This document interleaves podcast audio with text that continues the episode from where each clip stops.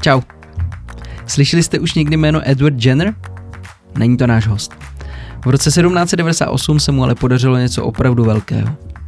Přišel tehdy s něčím, co naši společnost ještě donedávna rozdělovalo víc než milost hradu. A to je co říct. Přišel s očkováním. Náš dnešní host Karla Smolková je z iniciativy Medici pro očkování. Náš rozhovor se ale netočí kolem očkování na COVID. Karla nám vysvětlila, jak vakcinace funguje, jaká je skutečná spojitost mezi očkováním malých dětí a autismem a co všechno se může stát, když pro očkovanost naší populace bude dál klesat. Já vám přeji příjemný poslech, doufám, že se budete dobře bavit a třeba se i něco užitečného dozvíte. Jdeme na to.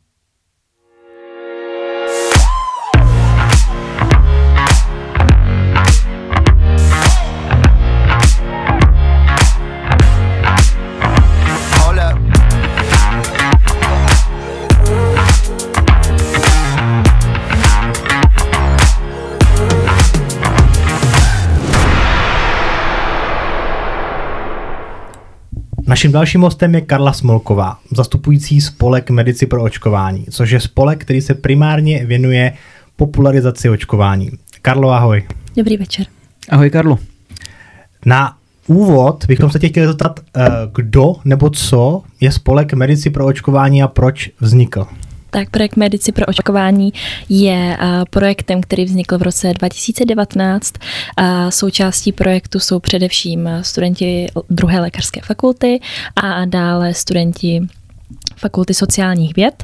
A náš projekt vznikl primárně z toho důvodu, že jsme si my jako studenti medicíny všimli nižší proočkovanosti u populace, ať už dospělých nebo dětí a s tím se samozřejmě na to nabalují různé problémy, které jako neobtěžují člověka jenom teď, ale týkají se i vlastně doby budoucí. A z toho důvodu jsme se rozhodli něco s tím trošku udělat, víc se do tohohle toho tématu zapojit a, a snažit se v širší veřejnosti přiblížit e, naším, e, naším vlastně přístupem a ukázat jim e, o co se jedná a proč takový ten problém je. A proč eh, vlastně součástí našeho projektu není přímo žádný lékař, nebo proč eh, nepracujeme ve spolupráci s lékaři, tak je to z toho důvodu, že eh, mnohdy lékaři vlastně mají tendenci sklouzávat k tomu, že nedokážou úplně třeba těm pacientům a lidem to přiblížit úplně tak jako běžnou mluvou, když to tak řeknu, a vzhledem k tomu, že my jsme ještě studenti a nemáme tuhle tu jakoby pracovní deformaci ještě tak vžitou, mhm. tak tím pádem se snažíme to přiblížit eh, tímhle stylem.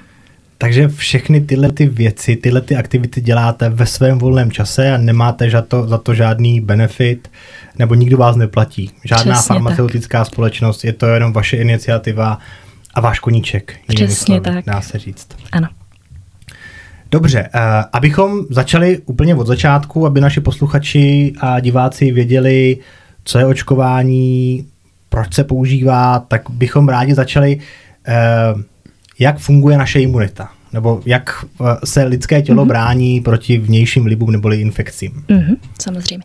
Tak, co se týče imunity, je to vlastně systém, který uh, má každý z nás, někdo více, někdo méně, s tím se potom taky vyrovnáváme s nějakou infekcí nebo s nějakým vnějším vlivem.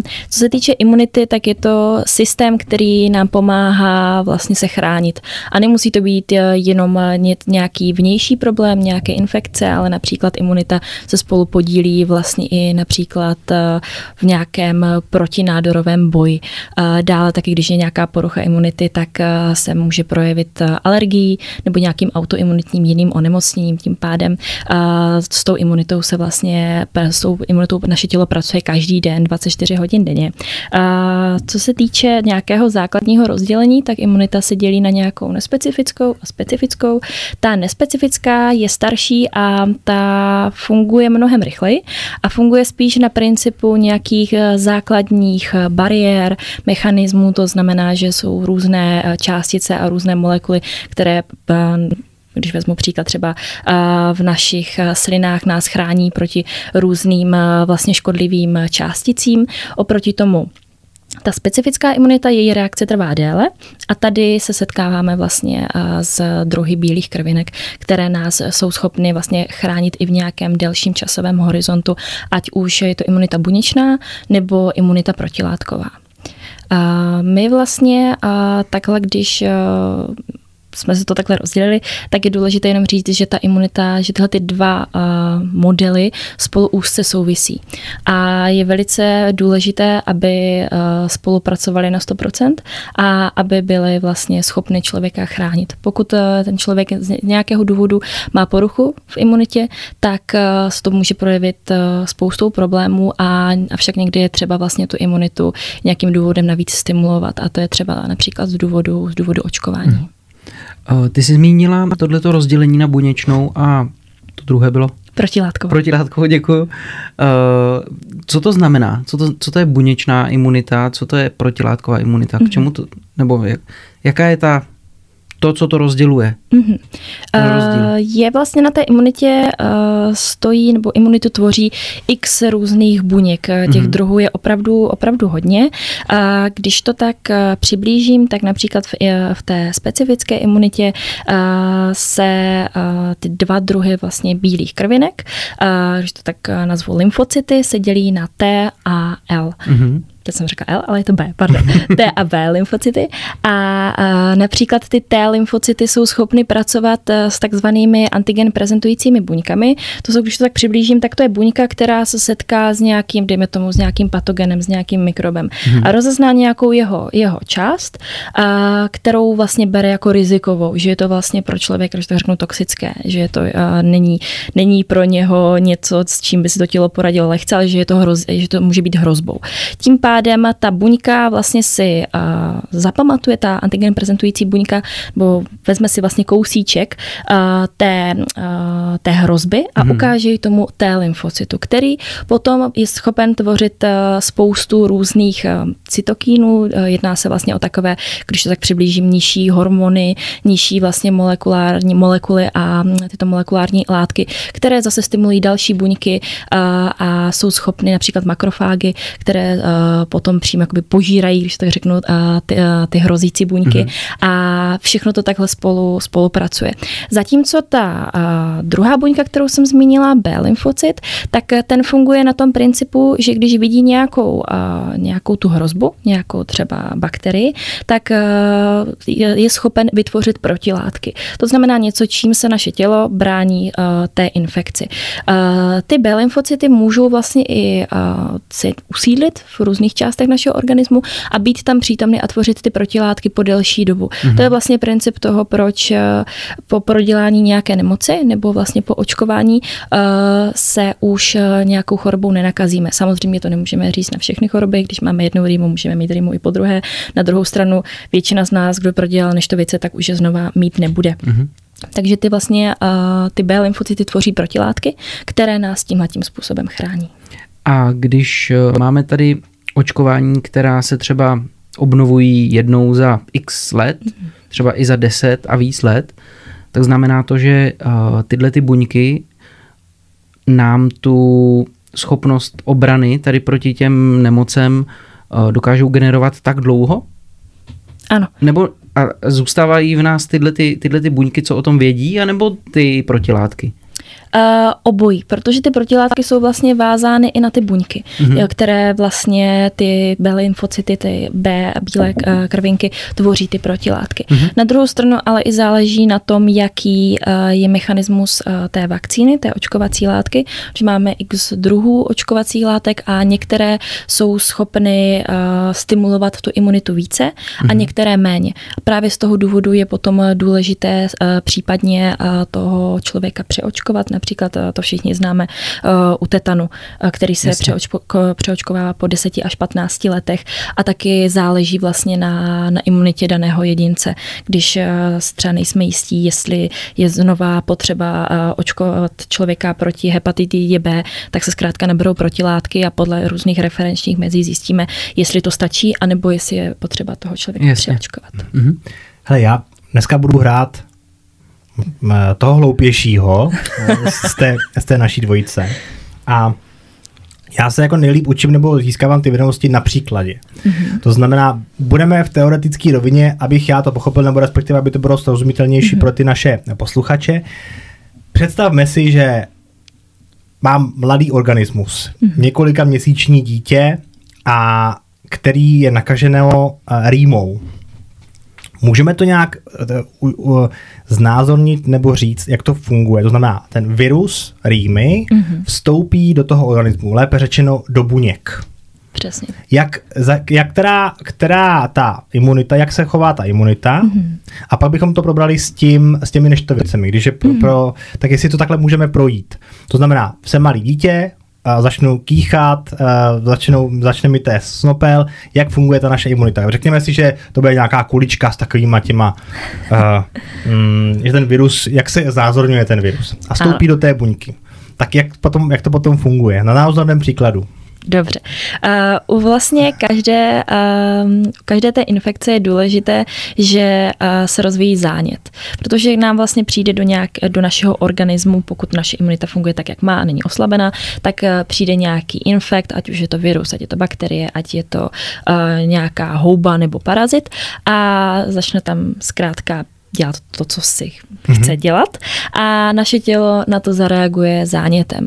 Eh, je hrozně podstatné, že ten zánět vždycky poškozuje buňky toho organismu. Mm-hmm. To znamená, že je to částečně takový jako sebedestrukční mechanismus, mm-hmm. ale za cenu toho, že se z toho nestane nic horšího, teda v případě rýmy úplně ne, mm-hmm. ale kdyby uh, se jednalo o nějakou jinou infekci třeba. Uh, máme nějaké vlastně bariéry, jak jsem říkala, u nikoho se ta rýma vůbec vyvinout, uh, vyvinout nemusí, u někoho ano, to záleží na tom jedinci. Zrovna u toho dítěte eh, je, ty děti jsou k tomu náchylnější. Eh, často se právě říká i, že, dí, že děti mají skvělou imunitu, že ty si projdou vším. Ono to tak úplně není, protože malé děti eh, třeba tak do půl roku mají ještě dobrou imunitu a je to právě z důvodu, že ty protilátky získávají od matky. Teda protilátky typu IgG, které mm-hmm. jsou mhm. spíš jakoby, které přetrvávají déle, když to tak mhm. řeknu, tenhle ten typ. Ale po nějaké době už je ztratí a musí si dělat vlastní protilátky. A proto je taky důležité vlastně ty děti v tomto čase začít očkovat. Mm-hmm. Ale zrovna u té, u té rýmy vlastně uh, není úplně jako, vzhledem k tomu, že eh, rýma je virus, který nám nezanechává úplně imunitu, protože rýmu, jak víte, můžeme chytit xkrát za sebou, takže zrovna to dítě od mámy nedostane jako protilátky proti rýmě hmm. a proběhne u něho rýma, kdy vlastně, eh, když ty bariéry nejsou vlastně dostačující, eh, tak je stimulován ten imunitní systém, který vlastně jednak vlastně poškozuje ty svoje buňky, ale zároveň se tím vlastně brání proti nakažení tím, tím virem. Hmm. Probíhá to. Ten zánět, který jsi zmínila, to je vlastně vlastně, že máme teplotu, že jo? Ano, taky. Jo. Tě, těch typů zánětů je více, ono to právě i záleží, jestli vlastně tou, uh, tou noxou, jestli je tím virus nebo jestli to je bakterie a tak dále. To typicky u té rýmy třeba člověk pozná, že když je to vodnatá rýma, tak je to, je to virus, když už to začíná tak jako ten obsah jako zelenat, tak už se ví, že je to bakterie. Mm-hmm. A je to právě mm-hmm. z toho důvodu, že ten imunitní systém takhle cílí na buňky třeba té, té sliznice toho nosu. Tam překrvení z důvodu, aby se tam vlastně rozšířily ty cévy, aby tam doputovaly všechny ty buňky toho imunitního systému. Takže z toho důvodu právě, eh, když eh, se, jako bych tak řeknu, eh, přefiltrovává ta mm, vlastně přes tu nosní sliznici, tím pádem to potom vnímáme jako, jako rýmu. Mm-hmm. A, a s tímhletím systémem vlastně se jednak vlastně snažíme toho zbavit a, a jak to přechodit a uzdravit mm-hmm. se z té rýmy. Mm-hmm. Uh, ty si říkala, že vlastně uh, některé protilátky nebo částečně tu imunitu dostává dítě od matky. Mm-hmm. Jakým způsobem? Mateřským mlíkem? Spíš uh, v průběhu toho těhotenství vlastně přes placentu. Protože je to kontakt, kdy ta placenta, kdy je vlastně velice blízko u sebe jak krev toho dítěte, tak krev té matky, což je skvělé z důvodu právě toho, že takhle můžou přestupovat protilátky. Například se toto prokázalo i u matek očkovaných proti covidu, že ty, děti, že ty děti vlastně potom získají protilátky a jsou chráněny v prvních měsících vlastně svého života. A na druhou stranu ten vlastně transplacentární přenos může být i negativní v tom, že když jsou ty krve takhle blízko u sebe, tak eh, že se mohou přenášet i různé, různé infekce, mm-hmm. jako například HIV. Eh, dále, co se týče i toho materského mléka, taky je tam tahle ta možnost, ale už v nižším, v nižším měřítku, takže především se jedná o tu placentu. To znamená, pokud dneska matky nejsou schopní kojit své dítě a podávají nějaká umělá mléka, tak se nemusí bát, že to dítě bude mít nějakou sníženou imunitu, protože ta imunita částečně oni dostává, jak si říkala, z placenty. Ano, přesně tak. Výborně. Ještě k té rýmě, to znamená, dítě dostane rýmu, je tam nějaký virus, který se pomnoží, způsobuje nějaké ten, ten zánět hmm. a na tu rýmu teda působí jaká ta imunita? Specifická nebo nespecifická? Tady především působí vlastně, co se týče přímo té rýmy, tak spíše ta nespecifická. Protože uh, úplně uh, naše vlastně buňky, uh, úplně nemůžeme říct, že máme protilátky, nebo že by byly zaznamenán vlastně nějaký uh, případ, že by byly trvalé protilátky proti, proti rýmě. Tím mm-hmm. pádem tady ta protilátková se úplně, úplně uh, jakoby neprojevuje, nebo není použita, ale to může být i právě s důvodem, uh, nebo důvodem toho, že variant uh, uh, vlastně uh, toho viru, který je schopen tohoto způsobit, je více. Tím pádem, kdyby, uh, když to tak řeknu, proto se, tak, uh, proto se třeba proti chřipce musí očkovat každý rok, protože ty, ten virus mění vlastně do, do určité míry svoji vlastně um, genetickou informaci a proto, když je z té genetické informace vytvořena na základě toho vakcína, kterou my se vlastně naočkujeme, mm-hmm. ale je tam nějaký vlastně takzvaný drift a když uh, z tohoto nastane, tak my potom uh, ta, ta stará vakcína nás už proti tomu novému viru vlastně neochrání. Mm-hmm. Proto je třeba se takhle přeočkovávat a to je právě u viru uh, hodně typické u té rýmy, že může být více, mm-hmm. více typů. To znamená, já se jenom ujistím, jestli to dobře chápu. Promiň za, za ty hloupější otázky. Mm-hmm. Ve chvíli, kdy tělo je infikováno nějakým virem mm-hmm. nebo bakterií a má normální imunitu, tak nejdříve se skon, to tělo si zkontroluje pomocí specifické imunity, jestli ten virus nějakým způsobem nezná, nebo jeho části, mm-hmm. jestli neví, jak proti němu bojovat. Mm-hmm. A v případě, že nic takového nenajde, tak nastupuje nespecifická imunita, která je taková jako na každou, každou tu nákazu. Chápu to tak správně? Je úplně to, zjednodušeně Je to takhle, řečeno. spíš bych to jenom eh, řekla časově opačně, že ta nespecifická eh, je schopná zareagovat hned vlastně během hmm. minut. Zatímco, to znamená takový ten prvotní, prvotní kontakt, eh, jsou tam vlastně taky nějaké nižší, jak jsem říkala, takové jakoby hormony, jakoby molekulární nebo malé molekuly, které různé chemické záležitosti, hmm. které, kterými se proti tomuto bráníme a až po nějakém čase v rámci třeba hodin až dnů nastupuje uh, ta specifická imunita. Aha, tak. No a teď, uh, když uh, na té imunitě se podílejí pouze bílé krvinky nebo ještě něco dalšího? Právě, že ne, tam je těch buněk neuvěřitelné množství, které se právě na tom podílejí. Jedná se vlastně o o krvinky, jak jsme si říkali, o bílé krvinky, mm-hmm. jak vlastně ty T lymfocyty, tak ty B lymfocyty.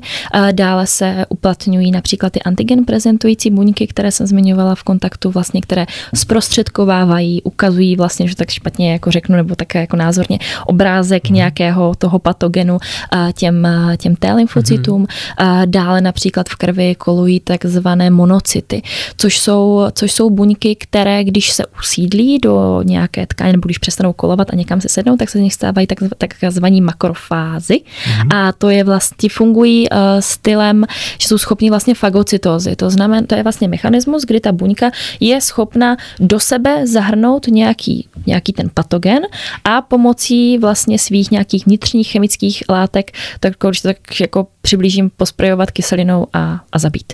A, nebo, nebo ho prostě sníží, A přesně. A tyhle ty buňky, tyhle ty makrofágy, ty máme vlastně úplně všude v našem těle, jsou například i jako součástí kostního metabolismu, kdy, te, kdy na, nastává přeměna vlastně té kostní tkáně, ale jsou důležité i právě v tomhletom, v té imunitní sféře.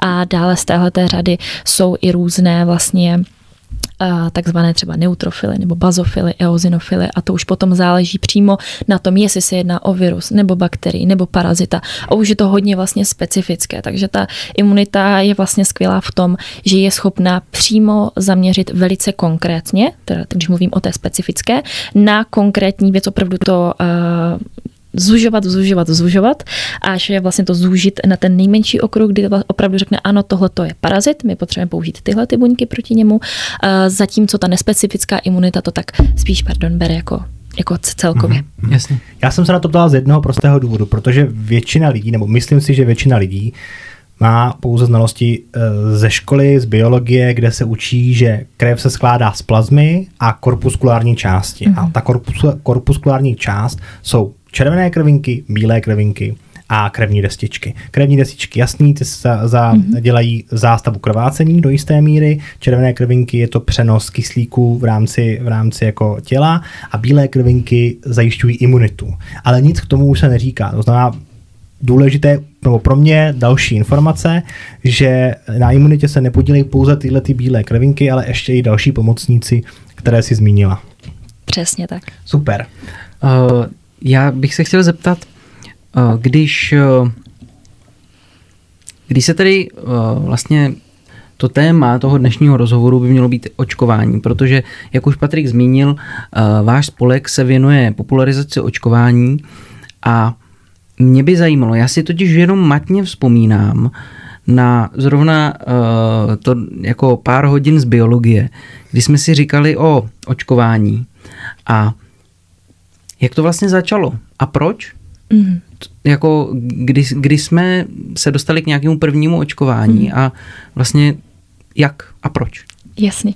Tohle je celkem eh, zajímavá věc, která se vlastně uh, řadí tak zhruba do přelomu 18. a 19. století, uh, kdy jako, když tak řeknu, kdy je to prvním nějakým jako oficiálním záznamem. Samozřejmě i předtím se říká, že různé podobné mechanismy byly ve uh, starověkém Egyptě, Číně a tak mm-hmm. dále, uh, kdy vlastně pan doktor Jenner si všiml toho, že Eh, slečny, které eh, dojily krávy a ty krávy měly vlastně eh, na svých strucích příznaky vlastně neštovic, takže nějaké takové malé, malé vřídky, takže potom tak často, nebo ne tak často, ale neonemocněli vlastně pravými neštovicemi.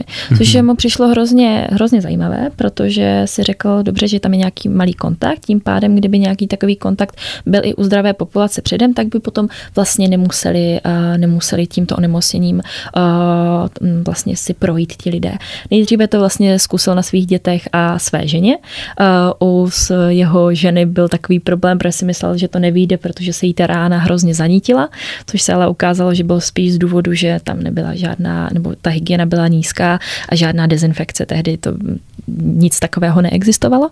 A, a takhle vlastně vyvinul, když to řeknu, vlastně první mechanismus a tu první očkovací látku, kterou očkoval především děti, a protože dospělí většinou, když to přežili, tak už měli potom imunitu, ale především děti, aby se s tím vyrovnali.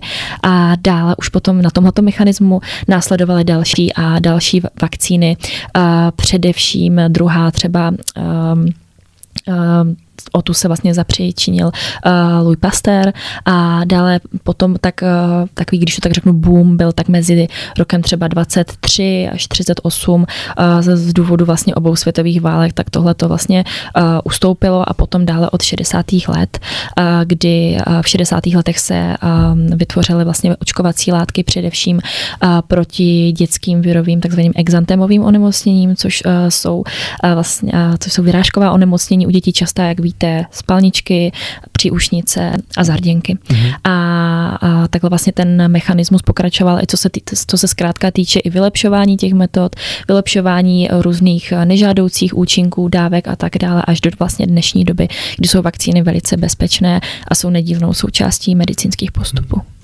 Dneska je to asi díky internetu známé a velmi jednoduše dohledatelné, jak se ta vakcína vyvíjí ale máš nějaké přesnější informace, jak to bývávalo na tom počátku, jak to vytvořil ten pán s tou krávou, nebo jak se to dělalo i v, tom, v těch 20. 30. letech? Určitě to, asi to nebylo tak snadné jako dnes díky technologiím. Tak máš nějaké přesnější informace, jak se to dělalo tenkrát? Snadné. Pro mě, jak se to vezme, že jo? Dneska zase je kolem toho spousta nařízení a spousta složitostí, že jo? Protože se to mnohem víc hlídá. Hmm, no, ta kontrola je jako no. větší, no. byrokracie kolem hmm. toho a administrativa, Obrovská. ale myslím si, že třeba segregovat nějaký jako proteiny a tyhle ty věci jsou, jo, jsou jednodušší. To asi, to asi jo. jo. Takže jestli víš, jak se to dělalo tenkrát, protože já si třeba nemím představit už i dobu eh, první republiky, mm-hmm. jak se třeba servisovaly auta, nebo jak lidi, jako, jo, protože by to přijde strašně jako náročný mm. v té době, tak jestli víš něco kolem toho? Uh, nevím úplně jako jak, jak přesně to probíhalo, uh, to možná uh, asi ani vědět radši nechceme, ale uh, určitě oproti dnešku, když teď v dnešní době vždycky u nějakého různého patogenu nejdříve definujeme vlastně, co to vůbec dělá, jestli tu chorobu, jestli to je virové, bakteriální, zjistíme, že to je virové, pak se vlastně uh, zjišťujeme, nebo pak zjišťujeme, která ta část toho viru je vlastně ta, která je zodpovědná a v závislosti na tom se dělá ta očkovací látka. Tehdy to tak rozhodně nebylo. Tehdy vlastně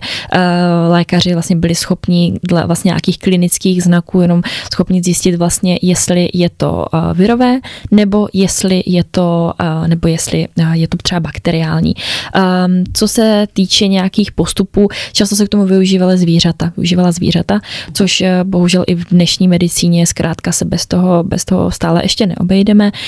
Um, typicky například uh, Louis Pasteur, který proti vsteklině třeba uh, vakcínu uh, vynalézal, když to řeknu tak, nebo tvořil to vakcínu tak, že vlastně měl nemocného vlastně psa, nebo králíka, který si prošel tím onemocněním a potom vlastně mu bylo odebráno sérum, z, z jakého se vlastně dělá ta očkovací, očkovací látka, aby vlastně zjistil, jestli to funguje a vlastně nad tím podobným mechanismem, mechanismem ale vlastně spíš jako laboratorním zpracovával tu, tu očkovací mm-hmm. látku což už teď je spíše uh, navíc jako humánním podkladě mm. a laboratorním, když to tak řeknu.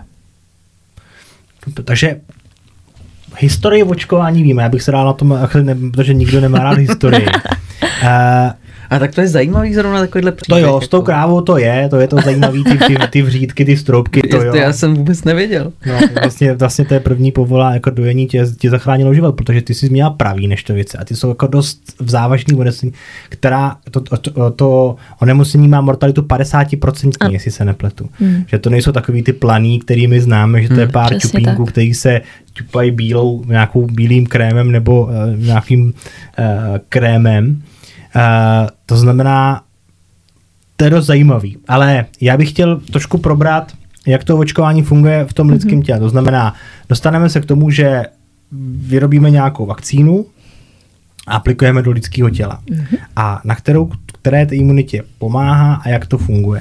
Jasně. Tak eh, vždycky, když eh, se aplikuje nějaká očkovací látka, záleží, jestli je to očkovací látka, eh, která, kdy třeba pravíme do toho těla jenom část nějakého viru nebo bakterie nebo celou, to už je v x druhů těch vakcín.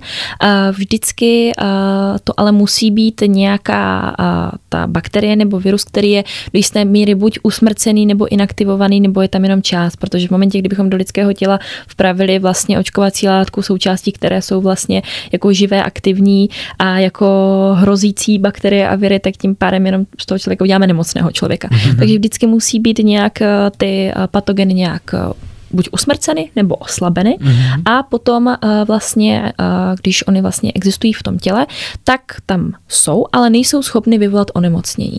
To znamená, že my jediné, co vlastně uh, můžeme na sobě vidět, tak uh, v rámci toho i vznikají vlastně nějaké ty jakoby postvakcinační příznaky, protože ta imunita na to reaguje. Ano, je tady zkrátka problém, je tady cizí prostě buňka, na kterou reagujeme i vlastně těmi specifickými mechanismy, jako je horečka, bolest svalů, člověk více spí, člověk může mít zimnici, potí se a tak dále, ale neprobíhá to samotné onemocnění. To znamená, když se necháme očkovat proti chřipce, tak vlastně tu chřipku neproděláme.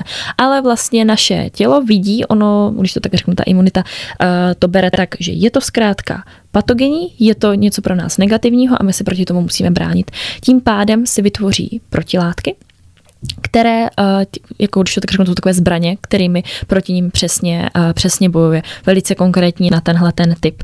My tohleto období vlastně nějaké, nějaké nevolnosti překleneme a za nějakou dobu, což může být klidně dva měsíce, to může být deset let, to záleží, se znovu můžeme setkat a taky se setkáme vlastně s nějakou touhletou bakterií nebo virem a naše imunita na to automaticky zareaguje už mnohem rychleji a je to z toho důvodu, protože už jsou vlastně přítomny ty protilátky, které jsou schopny účinně se té látky, nebo té látky, pardon, toho patogenu zbavit, protože už má přesně namířenou tu zbraň, přesně ví, jak vypadá ten virus, bakterie a tak dále a přesně proti tomu zacílí. My o tom nevíme, nebo třeba může se stát, že někdy se třeba cítíte uh, trošku uh, pod psa, že máte pocit, že vás trochu bolí hlava, bolí vás svaly a tak dále. To může být způsobeno vlastně i tím, že buď vlastně přetrvává nějaká menší infekce, anebo se třeba naše tělo vlastně potkalo s něčím takovým, s čím, aktuál, s čím aktuálně bojuje. Takže mm-hmm. ono to právě to, co je problém u očkování nebo u té snižující se proočkovanosti, je právě to, že se lidi myslí, že ty choroby už neexistují. Ty choroby existují úplně stejně, jako existovaly před 100 lety, před 50 lety a tak dále dále. Takže ty choroby tady jsou, my se každý den můžeme setkat s černým kašlem, akorát o tom nevíme, protože vlastně imunita naše a to očkování funguje tak, že my ani nezjistíme, že se něco takového děje ve většině případů. Samozřejmě nic v medicíně neplatí na 100%, to je zkrátka pravidlo a imunita každého člověka je trošku jiná a proto i uh, nemusí vždycky očkování být uh, funkční na 100%.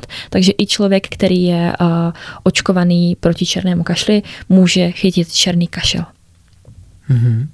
Takže třeba jako, uh, jako neštovice, i tady jako neustále kolují mezi námi? Ano. Přesně tak. Ne, ne ty pravé, mm-hmm. protože ty pravé ty byly, to je vlastně jediná choroba, která, kterou se podařilo eradikovat úplně, vymítit Aha, z takže to je, to je zrovna výjimka. Ano, to je zrovna výjimka, teda nevím, jestli asi možná v nějakých laboratořích určitě, uh, určitě ještě uh, někde, doufám, hluboce zamraženy asi budou, mm-hmm. ale je to jediné onemocnění, které už prakticky se nevyskytuje u nás. Na, uh, druhé, které je už velice blízko tomu, tak uh, to je vlastně uh, dětská přenosná obrna, mm-hmm. která je už téměř vymícená, ještě zhruba tak bych řekla v Pákistánu, v Afganistánu ještě stále jsou nějaké a ještě, případy. ještě pár zemí v Africe. Bill, ano. Bill Gates se ji snaží vymítit. Přes, přesně tak, ale jsou to opravdu jako nízké, nízké případy. Mm-hmm. Ale tak, eh, takže i z toho hlediska si můžeme říct, jestli třeba takový covid vůbec někdy zmizí, když se jako za celou éru medicínu podařilo jako eradikovat jako jednu a půl eh, infekční choroby. ale eh, co jsem chtěla říct je to, že my s normálníma, nebo pro nás normálníma těma falešnýma neštovicema, se potkáváme každý, každý den a mm-hmm. nemusíme, nemusíme je vlastně vůbec chytit, protože právě takhle často je chytají i děti v, ve školce, mezi kamarády, uh, mezi školními kamarády a, a tak dále. Takže je to vlastně virus, který tady mezi náma pořád lítá, ale vzhledem k tomu, že někteří jsou očkovaní, to je spíš trend vlastně Ameriky, kdy se proti těmto neštovicím očkuje. U nás je, je stále vlastně to, že se spíš jako prodělávají, takže hádám, že my jsme je tady asi všichni tři prodělali. Mm-hmm. Tím pádem teď už pro nás nejsou hrozbou. Ale pro malé děti, které proti ním nejsou očkovány a ještě se s nimi nesetkali, tak je můžou snadno chytit. A co je v tomto případě lepší? Očkovat se nebo je prodělat? Amerika versus Evropa nebo my? To je, to je dobrá otázka, protože um, je to takový jakoby pohled uh, etický z obou stran. Protože někdo, někdo řekne, dobře, já tu nemoc uh, jako radši prostě chytím, radši moje imunita prostě funguje skvěle, tělo je dělané k tomu, aby mělo, uh, aby si tvořilo různé protilátky a bojovalo, takže já si tím radši projdu. Uh, na druhou stranu chápu rodiče, které nechtějí jako, uh, jak jsou třeba takové jako neštovicové večírky, že na ulici jedno dítě má očkování, tak pojďte mu všichni olízat jeho lízátko a tak dále, uh, tak nemusí to být úplně úplně jako uh, sranda z toho hlediska, že uh, jsou tam určité komplikace vlastně těch, uh, těch, těch neštovic. Uh, například uh, vlastně může vlastně nasednout až uh, na uh, nervový systém. A takže opravdu zase říct jako, jako rodič, já tady jdu na schvál jako nakazit svoje dítě, může být taky pro někoho uh, jako neúplně, neúplně humánní. Mm-hmm. Takže ono to, potom, ono to potom záleží, ale určitě je jako lepší se tímhletím, když už projít, tak v nižším věku, protože u starších a dospělých už můžou mít ty neštovice vlastně vážnější příznaky, více, větší, větší horečky, větší komplikace, tím pádem pokud tím někdo neprošel do nevím, třeba 15, 20 let, tak už je potom lepší se nechat zaočkovat, než, než čekat, mm-hmm. kdy na ulici bude nějaké dítě a domů dát pusu. Z vaší zkušenosti, protože vlastně vy jste medici, pohybujete se na praxích, eh, máte nějakou zkušenost s někým, kdo třeba do 15 nedostal planý neštovice? Ano, dokonce moje spolubydlící nedostala vůbec eh, plané neštovice a musela se nechat teda, nechala se teda zaočkovat, ale teď se nejsem jistá, jestli to byly dvě nebo tři dávky a teda není to, ona je teda Slovenka, nebylo to, nevím eh, teď úplně jak se to pohybuje cenově, ale musela si tohleto hradit a musela tím pádem třikrát vlastně v rámci toho půl roku nebo, nebo roku jet během týdne vlastně na Slovensko se nechat eh, proti tomu naočkovat, protože se bála, že když to chytí, takže by to mohl být pro ní průšvih. Mm-hmm. No hlavně to vypadá i blbě, ne? No právě. Na, na Instagramu. no, jako mít, jako jet přes 20, něco málo přes 20. No, tak to teda... Protože já jsem se na to taky ptal, protože to je taková trošku jako bajka nebo eh, alegorie k tomu covidovému očkování, že? protože byly dva, dva názory. Někteří se nechávají zaočkovat, někteří řeknou, já mám silnou dobrou imunitu, já si tím chci projít, abych měl protilátky. Jo? Takže v podstatě je to asi velmi, velmi podobný. Eh, my tady máme v poznámkách napsáno, co se týče, eh, ty jsi zmínila, že to je buď uh, oslabený nebo neživý virus. Mm-hmm já mám možná těžkou otázku teď. Jak se ten virus oslabí? Jako mě, já jsem se trošku pousmíval, jak se to říká, já jsem si představoval, že někdo pod mikroskopem tomu viru utrhává jako nožičky, ručičky, jo. Tak jak se ten virus chápu, jak se usmrtí, mm-hmm. nebo mhm. aspoň si myslím, ale jak se oslabí natolik a kdo rozhodne, že je slabý natolik, aby nemohl způsobit nějaký škody? Tohle je vlastně záležitost, která probíhá v laboratoři, kdy jsou ty jednotlivé vlastně viry nebo bakterie především.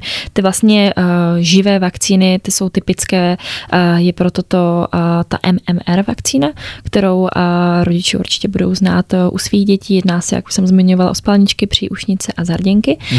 A probíhá to vlastně tak, že říká se tomu mnohonásobné pasážování na, na kulturách tkáňových. To znamená, že my vlastně máme nějakou uh, populaci buněk, na kterých se tam takhle jako hoví ten virus a z toho je vlastně odebrána nějaká část toho viru a je přinesena zase na novou strukturu, to buněčnou, kde se zase nějak, nějak pomnoží, je to, je to ta buněčná struktura, když to řeknu, to směsice různých uh, látek přítomných v organismu, včetně, včetně krve a tak dále, teda nepoužívá se k tomu lidská krev, mm-hmm. uh, většinou vlastně kravská uh, a tak dále. Tím pádem ty buňky, nebo ty uh, buňky s tím virem se stále, vždycky se vezme čas, část, dá se do nové té nějaké kultury, nějakou dobu si tam hoví, zase se vezme část a takhle se pasážuje třeba 50krát.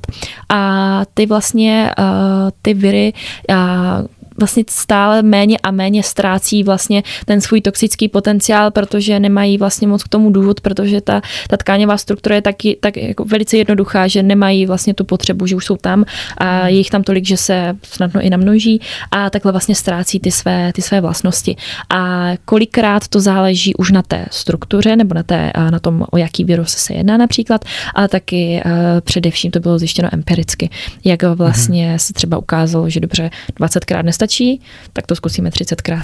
Adam, že takhle zkrátka to ze začátku být muselo, že úplně, když se vlastně dělali první vakcíny, tak nikde nebylo napsáno, kolikrát přesně se tohle musí stát. Zajímavé, jak, to, jak na, na slovíčko pokus omyl e, e, existuje jako takové jako krásné slovo no, empiricky, se, Přesně se, tak. Se, se, se to zjistilo. No. Kdybych to hodně zjednodušil, mohl bych to při, jako připodobnit tomu, že uh, ten vir, oni v té laboratoři ten virus furt krmí a krmí a krmí a on je čím dál tím víc líný, ano, až pře- na konci je úplně pře- línej, že, že už jenom se válí a oni ho potom dají do toho organismu a ten organismus si řekne, přesně. nebo ty, ty bílé krvinky, že jo, a nebo možná eh, prostě ta naše obrany schopnost se řekne, hele podívej, podívej se na tady toho. No, na toho si, poč- kdyby náhodou přišel, tak už víme. Přesně tak.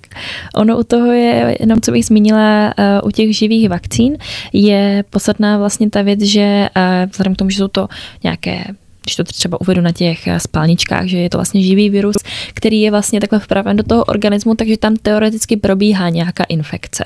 Ale je pro nás nezjistitelná. To znamená, to onemocnění, když tak, když to tak řeknu, je jakoby probíhalo, ale není pro nás vlastně zrádné v tom, že nám nemůže ublížit. Mm-hmm. Jo, takže taky vlastně se můžou uh, tvořit uh, vlastně ty protilátky stejně.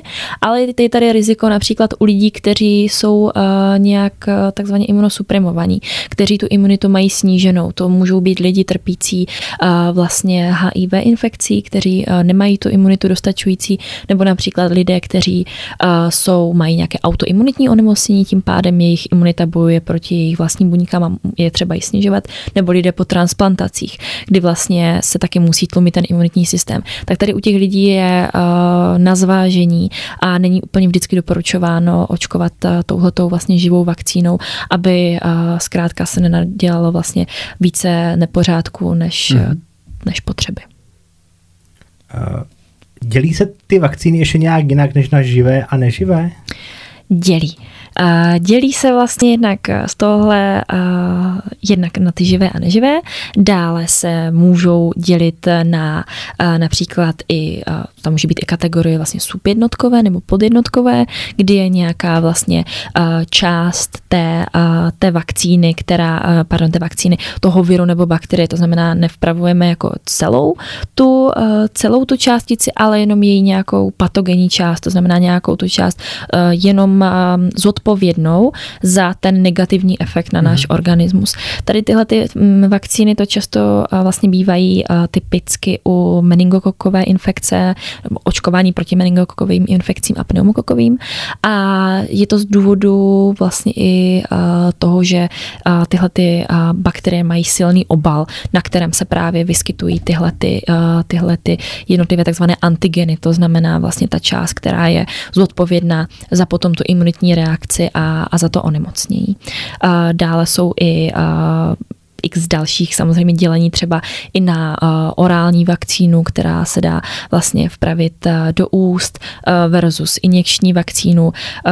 O vlastně orální vakcíně se hovořilo i v v souvislosti s covidem, eh, oproti tomu i ze starších, eh, starších dat, například co se týče dětské eh, obrny, kdy byly vlastně vakcína Salkova a Sabinova, jedna vlastně injekční, druhá potom, která se dávala na lžičce. On už ale potom záleží taky, jak je ten systém imunitní stimulován, si dostatečně nebo, nebo ne. No, to je docela zajímavý. Já jsem se na to chtěl zeptat v souvislosti u očkování malých dětí, kde jsou povinné a nepovinné vakcíny. Hmm. My se potom k tomu ještě později třeba vrátíme, ale například rotaviry, očkování proti rotavírům mm. se dává per os, to znamená ústy. E, mechanismus dopravy té vakcíny nitrožilně nebo prostě intramuskulárně nebo dosahu mm. a tak dále, tomu pochopím, protože je to jako velmi účinná metoda, jak to dopravit do krve, buňkám a tak dále.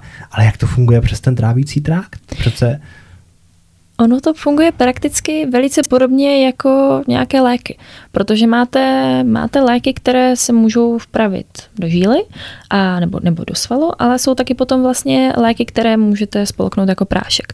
A taky to potom už záleží ale na tom, jaká je míra nějaké té buď léčivé látky nebo toho, té látky schopné vyvolat nějaký, uh, nějaký imunologický efekt. Hmm. To mhm. znamená, že vy, když si budete chtít uh, spolknout tabletku něčeho, tak ta tabletka bude muset eh, být vlastně mnohem, mnohonásobně silnější, protože projde vlastně tím celým trávicím traktem. Víte, že eh, vlastně v žaludku máme HCl, kyselinu chlorovodíkovou, která je velice agresivní.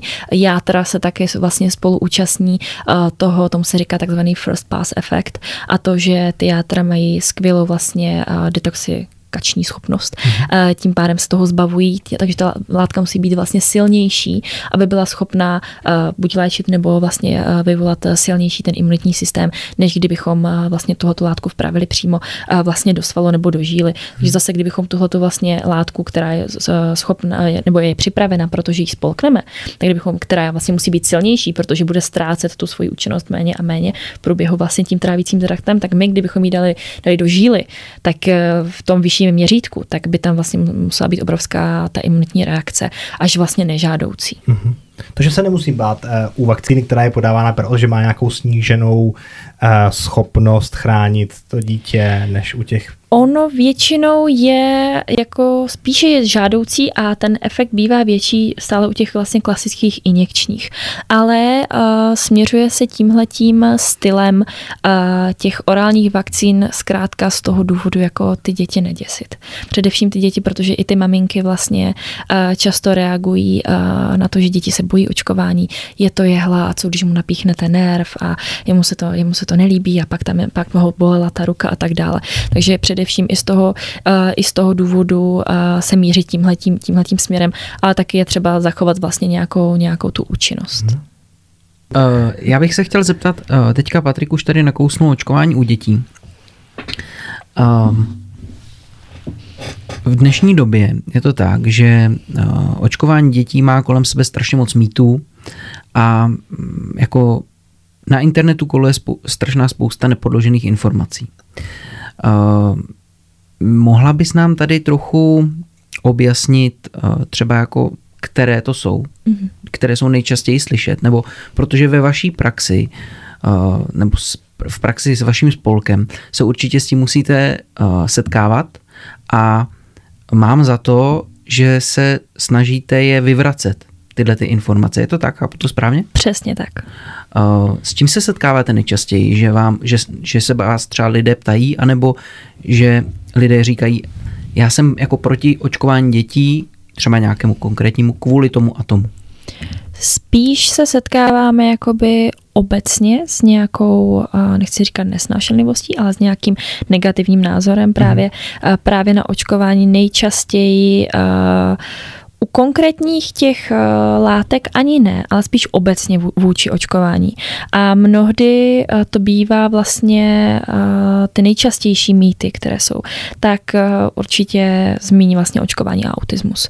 Protože to je záležitost, která je tady od nějakých 90. let, od roku mm. 98 stále a jestli se teda k tomu můžu jako lehce vyjádřit k určitě, aféře tak... pana doktora Wakefielda, který vlastně zmíní zmínil nebo zveřejnil svou studii eh, eh, v Británii udělanou, eh, kdy vlastně měl vzorek referenční 12 dětí, což je neuvěřitelně nízké číslo na to vyvozovat nějaké závěry, když to tak řeknu, kdybychom jako byli v obchodě a řešili, jako kolik jestli máme více zákaznic nebo zákazníků a brali bychom to z 12 lidí, tak už tak je to nízký vzorek, ale u něčeho tak jako podstatného, jako je lidské tělo.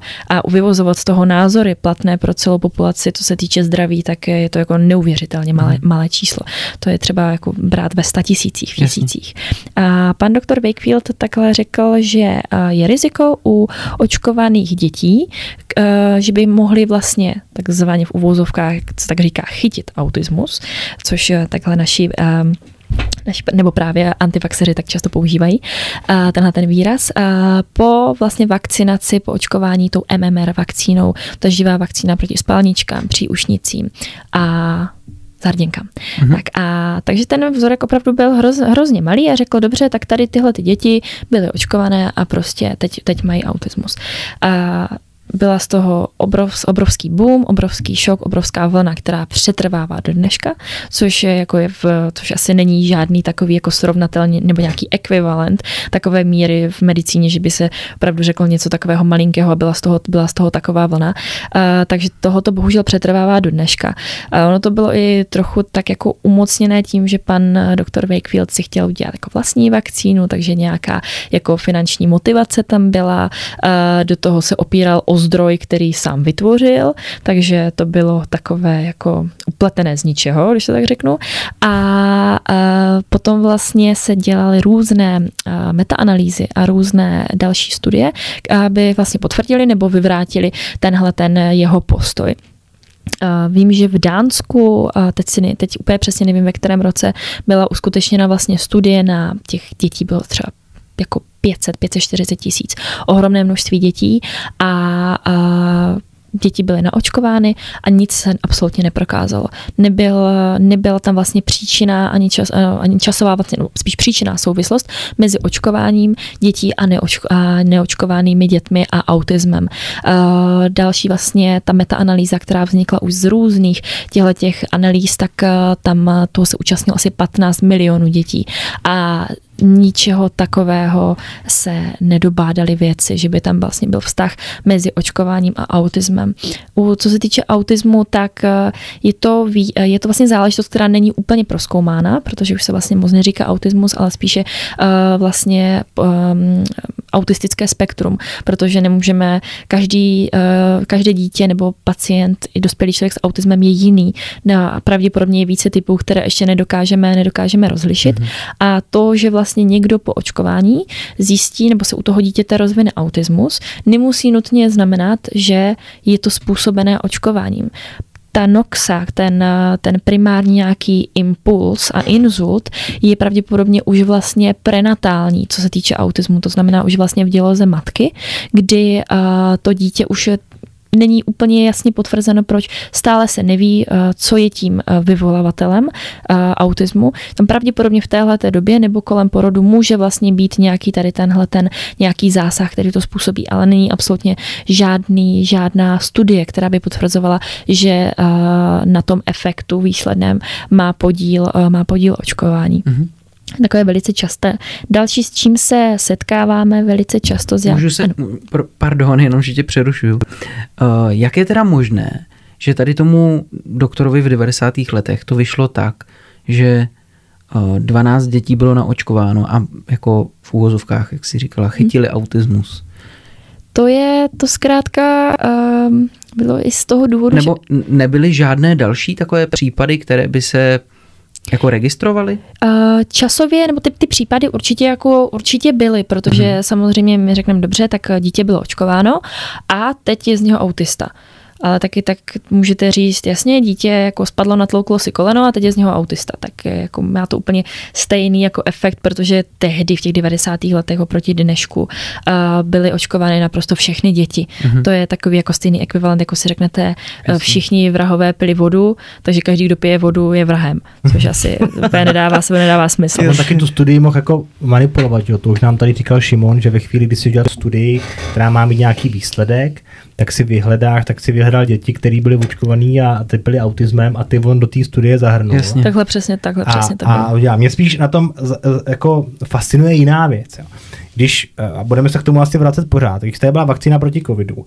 tak spousta lidí, kteří se nechtěli naočkovat, říkali, já se nechci naočkovat, protože se to testovalo na velmi malém vzorku populace a ten malý vzorek znamenal třeba 30, 50, 100 tisíc lidí, když byly ty první vakcíny. A nechtěli to mít. Ale když se z druhé strany udělá studie, na, kde bylo 12 dětí, tak tomu věří docela velké množství matek hmm. a přetrvává to prostě 30 let. Je to tak. Jak, jak, jak v podstatě pak je to ten paradox, že jak stačí málo a ty lidi se toho chytnou. A naopak, když to máš o hodně víc, tak je to pořád málo pro ně signifikantní. A to mě na tom zaujalo nejvíc. 12 dětí a takhle dlouho, jako já si nedovedu představit, co bych já dneska musel udělat, abych se zapsal takhle jako do dějin. No právě, no. Ono je to jako s tím covidem. Třeba, je to... třeba můžeš sníst uh, nedovařenýho netopíra, že jo? Přesně No a natočit se u toho, že jo. Asi no, tak, no. no. Ono je to i, i u toho covidu, bych to spíš tak jako přirovnala, že prostě kdo chce psa být hůl si vždycky hmm, najde. Mm, to znamená, že v momentě, kdyby to nebylo 50 tisíc, 100 tisíc, ale bylo by to 200 tisíc, tak pořád je to málo. Kdyby to bylo 20 milionů, tak řeknou, to není možné, takhle rychle, to je fake. Takže, takže hmm. člověk se chce, když to tak řeknu, jako zavděčit a jako spíš za to sklidí bídu. No. Hmm. Ale opravdu ten vzorek byl jako neuvěřitelně jako nízký a proč to tak, eh, nejsem schopná říct, proč to přetrvává do dneška, jak se taková vlna mohla jako rozjet, protože uh, to byl rok 98, což je vlastně rok, kdy jsem se narodila. Takže vlastně mi to připadá jako uh, celkem dávno a že si jako... a teď, teprve nám tady. takže si říkám, jak to tak jako mohlo být. Na druhou stranu vím, že jako uh, co se týče autismu, tak většinou se jako jasně i teď uh, jsou případy, kdy prostě je to i z toho důvodu, že o tom autismu se ví více a více a více studií a ty testy se více, jsou více specifické. A takže xkrát se stane, že člověk v 16 letech zjistí, že trpí autismem. Mm-hmm. Ale to je spíš jako věc moderní doby, tehdy to tak nebylo a tehdy to opravdu bylo věc, nebo byla věc, která si všimnete u svého dítěte, když měl třeba nějaké jako výraznější specifické vlastně projevy. A chápu, že vlastně ten mateřský put je tak silný, že jestli je to 12 nebo 15 dětí, to možná nedělalo rozdíl. Říkali, jasně, radši co kdyby moje dítě bylo v těch, v těch 12. Ale zkrátka, mm, nevím, každý na to takhle nedokáže jako objektivně, hmm. objektivně pohlížet, což je právě problém i těch uh, i obecně dezinformací, protože uh, jedna věc jako odmítat nějakou vakcínu a versus o něčem pochybovat, což já uh, si myslím, že pochybovat by se mělo úplně o všem. Je to uh, prostě mechanismus i jako pro nás žádoucí, abychom o všem pochybovali, abychom nevěřili všemu, abychom po všem neskočili, kdybychom nebyli pochybovační, tak už nás zase někdo zapíchne na ulici nebo okradne, ale taky když už o něčem pochybujeme a chceme se jako rozhodnout, jestli něčemu věřit nebo vůbec nevěřit, tak by bylo fajn vybrat si někoho, kdo mě o tom přesvědčí a je to člověk, který dělá svoji práci a je na svém místě.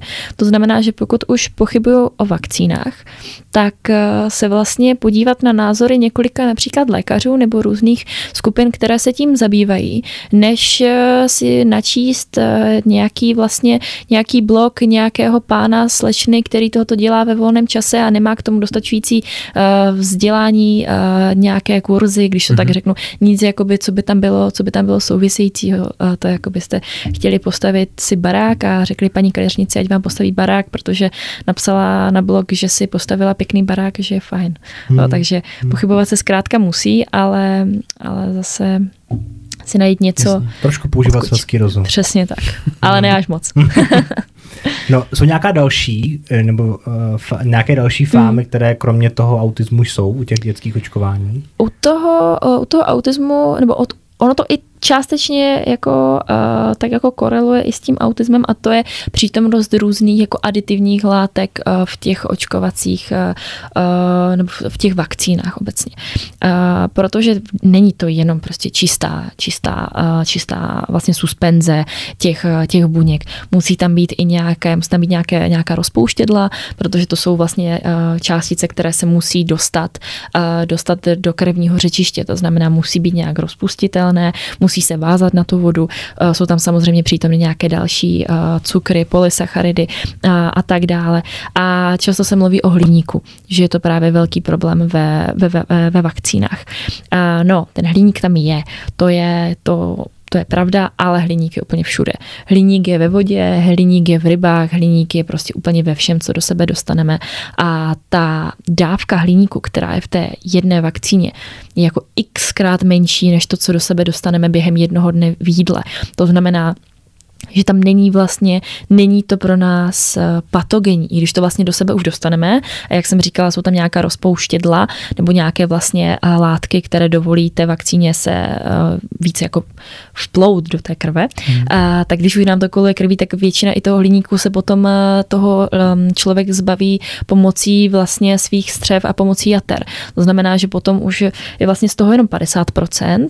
Další část člověk jako ztratí potem a ve výsledku je tam toho jako jako hrozně malé množství. Mm-hmm. A i a většinou samozřejmě rodiče, kteří jsou proti očkování svých dětí, tak, eh, tak říkají a eh, vlastně, no jo, ale tam, tak si samozřejmě načtou spoustu věcí na internetu, zjistí, že existuje něco jako hematoencefalická bariéra, což je vlastně eh, vztah nebo bariéra v našem mozku mezi krví a mezi mozkem. Je to z toho důvodu, aby nám různé právě infekční a různé toxické částice nepronikaly z krve, z krve do mozku. A říkají, jasně, ale u dětí je tady ta bariéra ještě ne tak dobře, uh, dobře propus, uh, pardon, ne tak dobře, jako bych, uh, že bych chránila toho jedince, je ještě celkem propustná, tak ten hliník se tam dostane a je schopen tam prostě spustit například ten autismus nebo nějaké jiné onemocnění, křečovitá a, ta, a, ta, a tak dále. Nic takového vyskoumáno vlastně nebylo a navíc ta dávka je opravdu tak malá, že to dítě do sebe tu jako salvu hliníku jako dostane mnohem větší během prvního dne, prvního měsíce roku, než, než během jedné vakcíny. Mm-hmm. Další, co je to, co je vlastně, což je trochu problematické. Myslíte teď o očkování dětí nebo obecně o očkování? Můžeme klidně obojí. Obojí. Bojí. Dobře. Uh, tak to je vlastně strach z nějakých nežádoucích účinků. Protože ty nežádoucí účinky jsou úplně vždycky a jsou u všeho v medicíně vždycky. Je málo věcí, které jsou prostě na 100% super. Jo, otrávit se dá úplně vším například, takže nemůžeme jako, jako říct eh, tady spolikejte železo a jedno, kolik ho spolikáte, protože bude vždycky fajn. Nebude, nebude vždycky fajn v obrovském, v obrovském množství. Jasně to je tak s vakcínou, nikdy nemůžeme říct, že prostě na 100% bude všechno v pohodě. Hmm. Uh, ale je vždycky to vlastně brát i z toho medicínského přístupu a to je vlastně risk versus benefit. A to je hrozně podstatné. Zvážit vlastně uh, ta rizika, ale zase ten benefit toho. Dobře, tak riziko toho, že já uh, chytím například nějaké onemocnění, je to, že mi to může sednout na srdce, může mi to sednout na mozek, můžu mít prostě z toho různé křeče, můžu mít obrovské uh, horečky, když chytím meningitidu například, eh, nebo meningokokovou infekci, tak může dojít k amputaci končetin třeba, což je obrovský problém. A do toho já prostě půjdu, protože benefit je pro mě asi ten, že mám dobrou imunitu a pak budu mít super imunitu. Versus, když se člověk nechá naočkovat, tak nějaký risk je tam ten, že dobře, bude vás pravděpodobně bolet ruka, bude vás eh, bolet eh, hlava, může mít člověk eh, nějaké jakoby chřipkovité příznaky nebo se, necítí se úplně dobře pár dní, ale zase potom víte, že toho meningokoka nechytnete, což je mnohem jako podstatnější benefit, než to, že potom budu mít pravděpodobně jako dobrou imunitu, pokud to přežiju, protože... Hmm. No a nejsou popsané nějaké jako závažnější tyhle ty, pardon, nežádoucí účinky? Ty vedlejší účinky jsou popsány i vážnější, ale tady eh, je nutno vlastně brát ohled na to, v jaké incidenci a jako kolik lidí vůbec eh, nějaký takový problém mělo. Mm-hmm. Teď se to řešilo třeba, co se týče, eh, jak víme, trombozy u covidu. Ale to, že covid je třeba, že to, že když člověk má covid a že riziko, že bude mít z toho trombózu je třeba nějakých 6 až 12% zatímco když se na to dělala studie v USA, tak se bral vlastně milion pacientů naočkovaných a nějaké trombotické příznaky mělo pět lidí, tak je to naprosto jako nesrovnatelné číslo, ale taky z toho důvodu vlastně nemůže, taky v tomhle hledisku, ale nemůžeme vidět, jestli těch pět lidí má trombózu z tohohle důvodu, anebo trombózu z toho, že kouří, berou antikoncepci, berou, pijou alkohol a tak dále. Znamená, to už nemůžeme přesně, přesně takhle, takhle stanovit. Takže ty vážnější rizika určitě, určitě jsou, mm-hmm. ale jsou opravdu, opravdu vzácná a jsou v malém, v malém měřítku. Mm-hmm. Já bych se chtěl vrátit k těm dětem, protože samozřejmě tam, já jsem to bral úplně stejně, jo, já jsem říkal se matky eh, šílí, proč ty děti nenechají navočkovat a, a je to prospěšné a tak dále. Pak se mi narodila dcera a ve chvíli, kdy jsem zjistil, že od určitého věku, já si myslím, že to je od těch tří, čtyř měsíců, se začíná očkovat. Mm.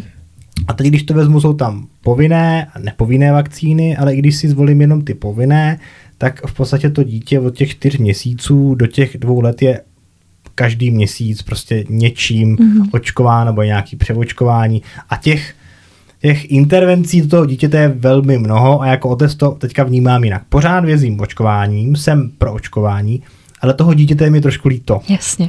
Protože když vidím, že tam musí mít, ono za začátku té paní doktorky je rádo, kouká kolem, ale ve chvíli, kdy přijde po třetí do stejného prostředí a dostane injekci, tak už to není tak, tak růžový. Uh, já bych se chtěl spíš pobavit uh, povinné vakcíny versus nepovinné mhm. vakcíny. Mm-hmm. Já nejsem natolik znalý, abych věděl, které jsou povinné, které jsou nepovinné. Uh, jediný, co vím, že nepovinný jsou ty rotaviry, protože nás to stálo dvakrát 1500 a dostala to celá na lžičce. Já říkám, na lžičce, až jsem tam nechal trojku. Jako, ne, takže vím, že to je hexavakcína, která je povinná, což je proti těm šesti uh, nejzávažnějším nemocem. tak jestli mě můžeš jako doplnit, které jsou další povinné mm-hmm. ještě, tak jestli by si mohla, abychom to věděli. Samozřejmě. Uh, jenom asi, abych uh, to řekla tak jako komplexně, co je vlastně v té hexavakcíně, eh, tak tam eh, jsou vlastně tam očkovací látka proti záškrtu, proti eh, černému kašli, proti tetanu, dále proti onemocněním vyvolaném takzvaným vlastně hemophilus influenza. Není proto vlastně žádný jako český překlad, mm-hmm. jenom hemofilová onemocnění, které způsobují vlastně epiglotitidu, kde se to dítě může vážně zadusit a taky způsobuje meningitidu. Mimo jiné dále vlastně dětská obrna a hepatitida B. Tohoto je v té hexavakcíně. A další, co je, tak to je ta MMR vakcína, kterou jsem zmiňovala, spalničky, přiušnice a zarděnky.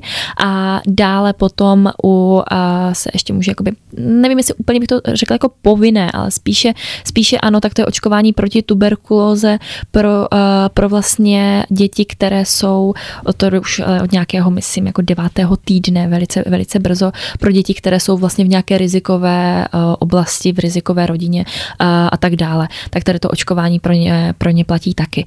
Uh, takže tohoto jsou uh, ta vlastně očkování, která jsou, která jsou povinná od vlastně to, těch nějakých dvou měsíců až do, když to tak řeknu, od do nějakých třeba 11-12 let, kdy to dítě po nějakých měsících a potom uh, po, po, už to, už to v horizontu roku, vlastně dostává tyhle ty vakcíny a potom se vlastně třeba tetanus přeočkovává po těch 10 až 15 letech a to už vlastně pra, pra, pardon, platí i pro, i pro dospělé.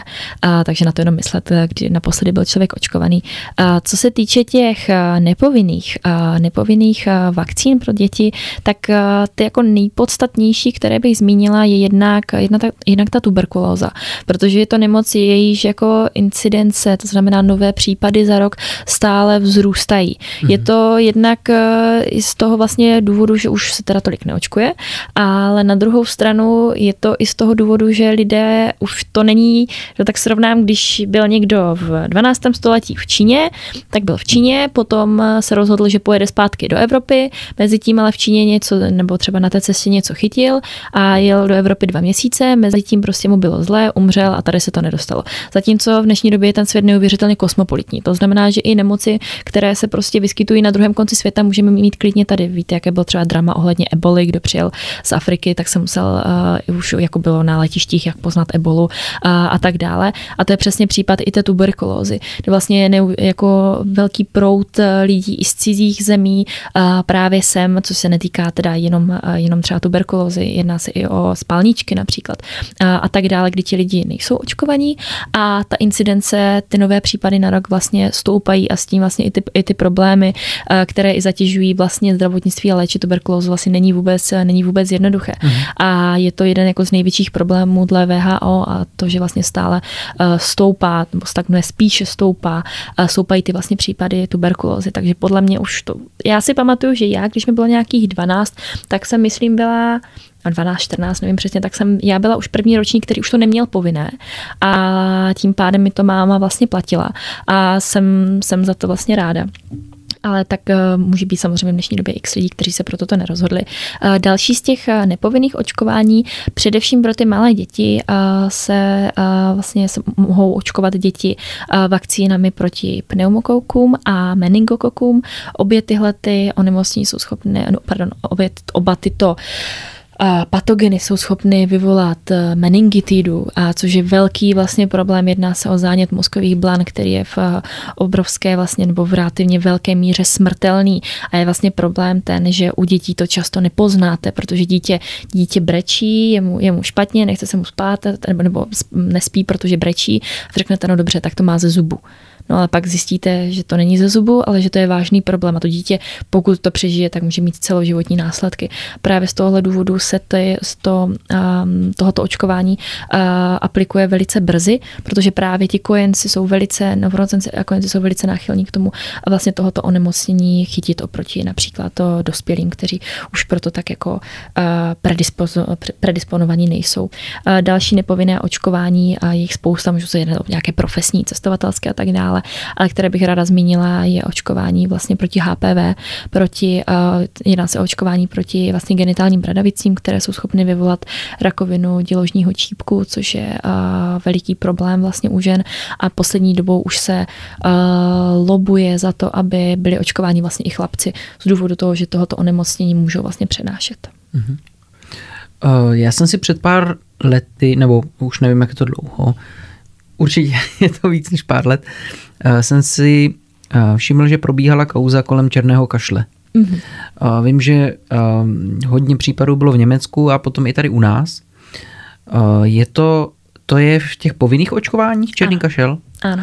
A jak je potom možné, že se to v té populaci tak tímhletím způsobem šíří? Je to, tam těch faktorů může být více.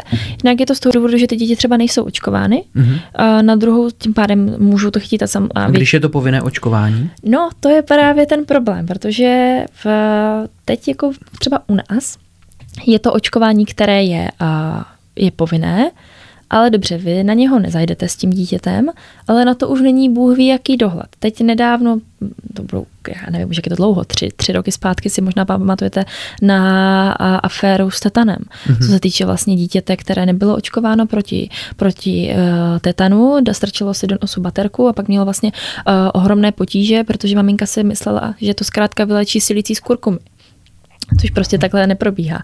Když se léčilo silicí s kurkumy, tak se lidé dožívali 40 let, dneska 90.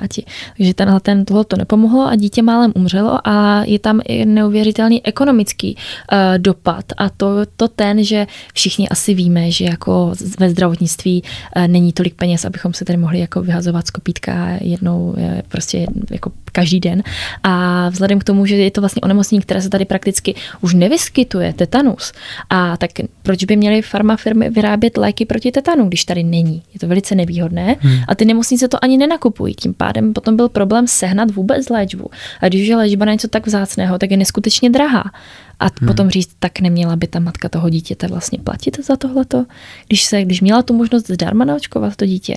A teď, ještě povinnost. Přesně přece. tak, ještě z povinnosti řekne, že ne a potom máte na ten efekt, Tohle to už vlastně, ta kauza už nevím, jak se přesně dořešila, ale vím, že se uh, hodně jako otevírají i co se týče jako různých jako právních možností, jak tohleto, mm-hmm. jak tohleto ošetřit, protože samozřejmě tendence, že tím, jak klesá pro očkovanost, tak že tohleto bude stoupat více a více a z toho důvodu, jak to bylo i v Německu, tak to je dost možná jedna z těch variant a většinou, uh, když to tak řeknu, když nějaká maminka nebo maminka, tatínek, rodina je nastavena tak, že nechce očkovat své dítě, tak většinou se stýkají i s dalšími rodinami, které nechtějí naočkovat své děti, různé komunity a, a tak dále. A když jedno dítě tohle to chytne, tak to chytne další dítě a tak, a, tak, mhm. a tak dále. Dále to může být samozřejmě uspůsobeno tím, že ne všechny uh, nebo jako ten imunitní systém nemusí fungovat na 100% eh, takhle jako skvěle uh, u všech, že by zareagovalo na to očkování, ale spíše takhle, ve, jako nechci říkat jako v epidemii, ale ve vyšších číslech se spíš jako jedná o tu nějakou neočkovanou populaci nebo o populaci, která uh, je zároveň jako taky neočkovaná, ale jsou to třeba lidi, kteří se přistěhovali do dané oblasti, mm-hmm. kdy to vlastně u nich není zas tak, uh, zas tak vlastně, uh, nebo u nás to není časté, ale u nich to může být časté z důvodu právě té neproočkovanosti. Mm-hmm. Takže jako uh, setkáváte se s tím, že je to vlastně v, u, u, jestli to tak můžu nazvat, antivaxerů nebo lidí, mm-hmm. kteří nechtějí očkovat své děti, že je to jako běžná věc, že uh, odmítají třeba i ta povinná očkování? Přesně tak. Přesně tak a je to, eh, je to bohužel častější a častější, že eh, ten problém je tam ten, že no, problém obecně lidí, kteří se nechtějí nechat očkovat, ať už je to povinné očkování nebo nepovinné, je ten, že se řeknou, že si nedokážou představit ta onemocnění. Jo, kdybyste, kdybyste šli do jako eh, nejen do 15. století u nás, ale kdybyste jeli do nějaké africké země a řekli, tak teď vám zdarma vašemu dítěti něco píchnu a to dítě neonemocní tady těma x chorobama, tak vám ta máma utrhá ruce a bude plakat štěstím. Hmm. Což prostě už vzhledem k tomu, že nevíme, jak ta onemocnění probíhají, tak už nemáte potřebu tohoto dělat. Já jsem se bavila s mojí maminkou, která říkala, já jsem prostě měla spalničky, vím, jaká to byla hrůza, měla jsem příušnice, nechtěla bych to a v žádném případě bych nechtěla, aby to prostě prodělali moje děti. Ale v momentě, kdy třeba já už si to nedokážu představit. Já jsem spalničky neměla, jsem očkovaná proti tomuhle, takže já nevím, jak to probíhá. Ne, nezažila jsem si to na vlastní kůži. Takže na jednu stranu vlastně chápu to, že když si to nedokážeme představit, postavit, tak proč se teda proti tomu bránit, hmm. ale zase to není jako, jako čistý, čistý argument. Že z tohohle důvodu to tak, to tak právě i z těch, i z těch povinných očkování nebo nemusí to být jen vlastně v této míře, ale třeba někdo, někdo řekne, dobře, já jsem svoje dítě zaočkoval, když mu bylo, já nevím, třeba pět měsíců až, až dva roky, no ale teď má být při očkování vlastně uh, proti téhle, proti právě spálničkám a tak dále v, mezi pátým a šestým rokem, no ale tam, ta, tam my nepůjdeme. My si třeba vezmeme jenom, jenom třeba půjdeme na tetanus, ale nepůjdeme na spálničky což už jako není úplně, není úplně správně, protože hmm. ta, uh, ta účinnost vlastně už nemusí být dostatečná a upřímně, když to tak řeknu úplně jako natvrdo, ten očkovací kalendář je takhle postavený z nějakého důvodu. Spolupracovali na tom největší odborníci, takže oni asi jako ví, proč, proč to takhle dělat. Hmm. No, to mě zajímá právě, eh, zmiňovala si, že jedna z těch, ne, nebo nepovinný jsou pneumokoky ano. a proti bakterie, které způsobují meningitis. Ano. A proč nejsou taky, protože to jsou závažná onemocnění, hmm. proč nejsou taky povinný? To právě uh, na to úplně jako neznám odpověď. Je to z důvodu, že dříve ty, uh, tu meningitidu, pre meningitidu může způsobit x různých, x různých virů, bakterií a tak dále. Ale často způsoboval právě ten hemofilus, který je součástí hexavakcíny, ale mimo jiné potom dále i ty pneumokoky a meningokoky. Je to i z toho důvodu, že ta um, že ta vakcína proti pneumokokům a meningokokům není tak stará. Je to relativně jako nová záležitost v horizontu desítky, desítky let, takže z toho důvodu právě nebyla, nebyla úplně zařazena a ty onemocnění ani nebývají zas tak častá.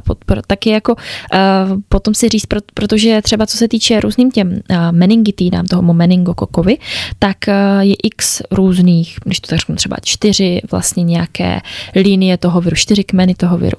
A teď je jako jak proti čemu to dítě očkovat. Proti tomu jako proti té linii, která je nejčastější, anebo proti té linii, která je nejméně častá, ale zároveň má nejvyšší smrtnost, je nejvíce nebezpečná. To už potom záleží na těch rodičích. A taky to potom eh, zkrátka leze do peněz, když to tak řeknu. Takže někteří právě uh, rodiče chápou, že to, že to dítě třeba nenechají proti těmto jako nemocem zaočkovat, protože zkrátka ty peníze nemají, což, což samozřejmě což je pochopitelné. Ale taky je třeba potom jako stanovit priority. No a nebylo by uh, pro ten náš stát efektivnější zavíst tyhle ty vakcíny jako povinné a hrazené pro svoje občany, aby předešli tomu, že potom budou muset léčit ty nemoci? Je. Nebo spíš pro, to, mm-hmm. pro ten zdravotnický ano. systém? Jako kdyby bylo na mě, tak, by, tak bych byla určitě pro. Ono a, akorát právě i záleží na tom, když si řeknou, dobře, ale tak my tady budeme dávat prostě tisíce do, do nějaké vakcíny, ale potom to dítě, které to bude mít, tak těch ani tolik jako není a když už, tak, tak to nějak zvládneme a stále se o tom jako úplně, ta data nejsou jako úplně, úplně jako přesná. Mm-hmm. No, takže si myslím, že je to věc, o které by se, a, by se mělo, mělo diskutovat diskutovat.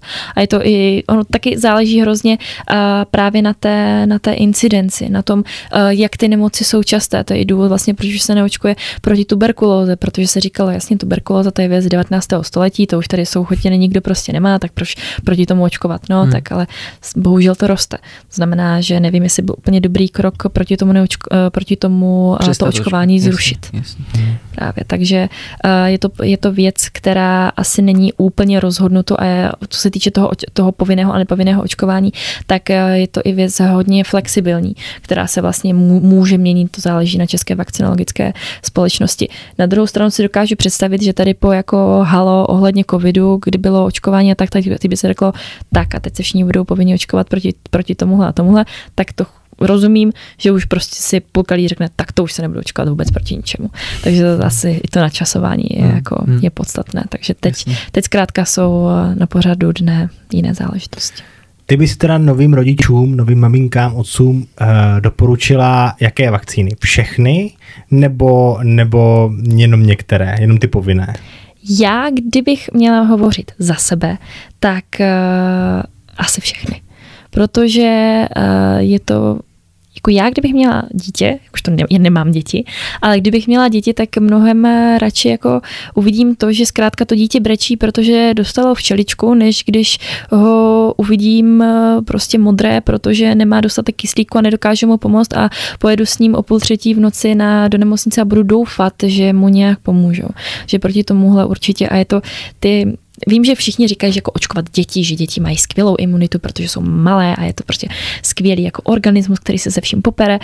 A ono to tak úplně není, protože to dítě je naprosto jako čerstvý, ano, čerstvý organismus, ale jako tu imunitou naprosto nepolíbený. To znamená, že to, co nemá od mámy, nebo to, co nemá v té nespecifické imunitě, tak to je pro něho jako by nebylo a najednou, když to dítě se narodí, tak je jako ohromně vystavováno všem těmhle těm nemocem. To, to nejsou jenom jakoby choroby, které jsme se zmínili, ale i choroby, které jsou vzá, vzácnější nebo nemají takový efekt, ale na to dítě doléhají. Takže všichni si dokážeme představit um, to, že jak víte, tak děti prostě, když vidíte kašlající dítě, tak je to naprosto normální, protože děti kašlou furt, děti mají vyrážkové nemoci furt. Je to prostě věc, kterou ty děti prostě mají, protože ten imunitní systém prostě není natolik zralý, aby se s tím dokázal nějak, uh, nějak popasovat. A když už se pro očkování, nebo když si zvolím už to očkování, veškeré to očkování, ať už dospělý nebo jako dítě, uh, chtěl bych vysvětlit, dostanu, to dítě dostane dneska včeličku, za jak dlouho je chráněno proti té mhm. nemoci a co znamená to přeočkování, jestli se prodlužuje účinnost té vakcíny nebo se posiluje její účinnost. Mm-hmm. Proč u některých uh, látek musím chodit třeba na tři, třikrát na to mm-hmm. očkování a proč u některých stačí jedna nebo dvě? To záleží na, na více faktorech. Není to úplně černobílé, záleží to právě i na tom, jaká ta vakcína je. Jak uh, jsme se tady říkali, že některé jsou ty vakcíny vlastně živé, některé jsou eh, ty vakcíny eh, umrtvené, nebo pardon, jako živé oslabené a některé jsou umrtvené. Ty umrtvené obecně tu imunitu stimulují méně. To znamená, že je třeba vlastně tam to, to dítě přeočkovat nebo toho dospělého přeočkovat a je to jednak teda záleží na tom typu té vakcíny. Jednak taky uh, záleží na tom zase z nějakého uh, empirického pohledu, jak dlouho ty protilátky vydrží. A je to taky hrozně individuální, protože například teď už se proti spálničkám jako nepřeočkováváme, když to tak řeknu, i když je to doporučeno. Ten například moje kamarádka je lékařka a šla, šla pracovat, tak říkali, tak zkontrolujeme, jenom říká, já bych chtěla vidět, jako, kolik mám ještě protilátek proti, proti spálničkám, protože to bylo tehdy, když se tady, uh, to je možná tři roky zpátky, když byl tady jako výšvih právě uh, spálničkové uh, choroby. No ukázalo se, že nemá absolutně žádné protilátky proti spálničkám, což je prostě problém pro ten jak dětský, tak dospělý organismus. A je to i problém z důvodu, že ona je vlastně lékařka, bude se tam vlastně s tím setkávat a určitě se s nějakýma spalničkama setká. A je to potom i rizikové vlastně pro tu, uh, pro třeba starší lidi, teda když neberu lidi, kteří tím onemocněním třeba prošli ale uh, je třeba, uh, co se týče toho přeočkovávání, některé ty vakcíny fungují vlastně tak, uh, jakoby uh, booster, to znamená, že to jenom vlastně doplní a některé to posílí celkově, celkově jako by to byl, vlastně byla nová salva, která, která se tam, se tam přidá. Ale to už mm. potom záleží vlastně na té vakcíně, uh, jaká je, jestli, protože nemusím říct striktně, že třeba pneumokoková vlastně vakcína, ta je třeba subjednotková, ale třeba vakcíny proti dětské právě obrně uh, jsou, jsou více druhů. Takže i záleží na tom, jaká je to ta, uh, jaká je to ta vakcína a po jakém čase, jaký je imunitní systém toho, toho, toho jedince. A z tohohle důvodu právě, ale je to opravdu z toho empirického, uh, z toho empiria, z té zkušenosti, kdy se zjistilo, dobře, teď jsme se nechali očkovat proti tetanu, když nám, když nám prostě byly čtyři měsíce, ale dneska je mi 18 let, tady jsem se prostě řízl, řízl prostě o kámen venku nebo o nějaký rezavý nějaký šroub No a pak jsem na to umřel. Tak se řekne, aha, tak asi to prostě nestačí. To už bych asi nevyprávěl. No, ne, ale to, to je záležitost, která je samozřejmě třeba z 60. let, ale zkrátka muselo se na to vlastně nějak, jo. nějak přijít. Hmm. A za jak dlouho potom očkování a, je to, to, to dítě chráněné? Pardon. Uh, tady um, nechci říkat pořád, že to jako záleží, ale ono to jako fakt, zá, fakt záleží. Uh, většinou to bývají tak třeba dva měsíce. Uh, už po nějaké době, protože se musí vlastně uh, ten systém na to musí zareagovat, jak jsem říkala, ta specifická imunita imunita reaguje vlastně ve d, v hodinách až dnech a je třeba vlastně vytvořit jednak, aby se to z toho vlastně svalu dostalo vlastně do nějakého toho cévního, do nějaké té cévní pleteně, aby ty buňky byly tam nějak atrahovány, nějak přitahovány, aby to vystavili tomu a tomu a tomu, aby se vytvořily ty protilátky, které potom budou kolovat po celém těle, aby se to namnožilo, to bylo přesně tam, kde je, kde je potřeba. Takže proto je právě to, co třeba bylo u covidu, že někdo uh, jako byl očkovaný 1. ledna a pak prostě 7. ledna chytil covid. Je to možné, protože ta imunita zkrátka jako není ještě, ještě tak nastartována.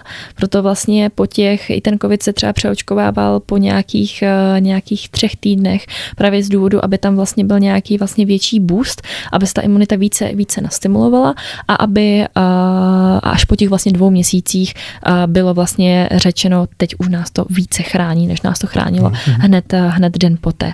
Takže zhruba nemůžu říct, že u všech vakcín je to takhle, ale zhruba třeba nějaký nějakých 6, 6 až třeba 12 týdnů to zkrátka trvá, než se ta, než se ta imunita dostatečně nastimuluje. Je taky důležité jako oznámení, protože pokud mi člověk řekne, já jsem byl očkovaný ať už proti covidu nebo proti chřipce a stejně jsem jí dostal, tak je taky důležité říct to B, kdy byl hmm. očkován, protože tohle si myslím, že se jako neskoumá, kdy jste byl očkován a ten člověk pak řekne, já jsem byl očkován a stejně jsem to dostal. Přesně tak. Jo, takže to je taky dost důležitá, důležitá informace. Uh, jestli můžu? Samozřejmě. uh, teďka, jak jsme nosili respirátory mhm. všichni, mm-hmm. tak uh, se hrozně moc utlumily jako uh, ty vlny chřipky, ano. protože se to mezi námi tolik nepřenášelo. Ale uh, i vlastně v téhle době jsme neustále, nebo já jsem to sli, slyšel v médiích, reklamu na očkování proti chřipce. Mm-hmm. Často je tam zmiňováno to, že člověk, když se nechá naočkovat proti chřipce, tak e, nebude tolik dní v roce nemocný, nebude muset e, čerpat nemocenskou a vlastně si víc vydělá. Jo? Nebo i, i, takové, i takové argumenty jako lidi, lidi používají často. Je to skutečně tak? Stojí to za to? Je, je to v něčem jako lepší nechat se naočkovat a uh, nebo jsou to jenom marketingové řeči? Já úplně nedokážu zhodnotit, jako na kolik procent by potom ten člověk jako byl méně nemocný, mm-hmm. protože chápu, že jako já jsem třeba, já osobně jsem měla chřipku jednou v životě a nebyla to taková, jako když někdo řekl, no, měla jsem chřipku o víkendu, ale byla to taková ta chřipka, kdy má člověk prostě 40 horečky a prostě není schopen se zvednout a jít na záchod, protože nemá prostě tu svalovou sílu, ty svaly mm-hmm. tak bolí a všechno tak bolí a člověk je tak schvácený, že to prostě nedá. Na druhou stranu jsou lidi, kteří třeba mají jako, uh, kteří na tu chřipku opravdu trpí. Tam je právě jako problém, proč se moc ani lidi, jako chápu, že tohle ten, to byl spíš podle mě marketingový tah, protože ta, ta, to, ta proočkovanost proti chřipce je hrozně nízká. A je to i z toho důvodu, že někdo řekne jasně chřipka, tak to už jsem měl, tak, tak to je v pohodě. Ale další vlastně problém je ten, že ten, ta genetická informace viru chřipky jak eh, už jsem tady zmínila, tak tam probíhají nějaké takzvané shifty v té genetické informaci mm. a každý vlastně rok je tam nějaký takový vlastně shift proběhne. To znamená, tam je nějaká takzvaná bodová mutace, Prostě část té genetické informace se trošku, trošku změní a potom už ta vakcína předchozí vlastně není účinná a je třeba udělat novou vakcínu. Hmm. A většinou to bývá tak, že, jak víme, tak chřipka více řádí zkrátka v zimě. To znamená, že, že když tady u nás prostě je léto, tak e, s většinou třeba jsou kontakty s Jižní Amerikou, že jako jaká je právě u vás chřipka, udělá se na to vakcína, aby, aby teď vlastně, když ten virus potom bude cestovat, aby už, aby, abychom už byli připraveni, aby se to nedělalo na koleni, hmm. protože e, dokážu si představit, že když bylo halo ohledně toho, jak rychle byla vytvořena covidová vakcína, tak kdyby se někomu povedlo takhle si říct, a je listopad, tady nám něco lítá, tak já si to tady zjistím, co v tom je, za dva dny mám vakcínu, což takhle jako nefunguje, ale kdyby to fungovalo, tak tomu vůbec nikdo nebude věřit. A, a takže tam je právě problém, že tam by se muselo každý rok za rokem se, nebo což, což tak je, že se rok po roce musí vlastně přeočkovávat proti té nové variantě.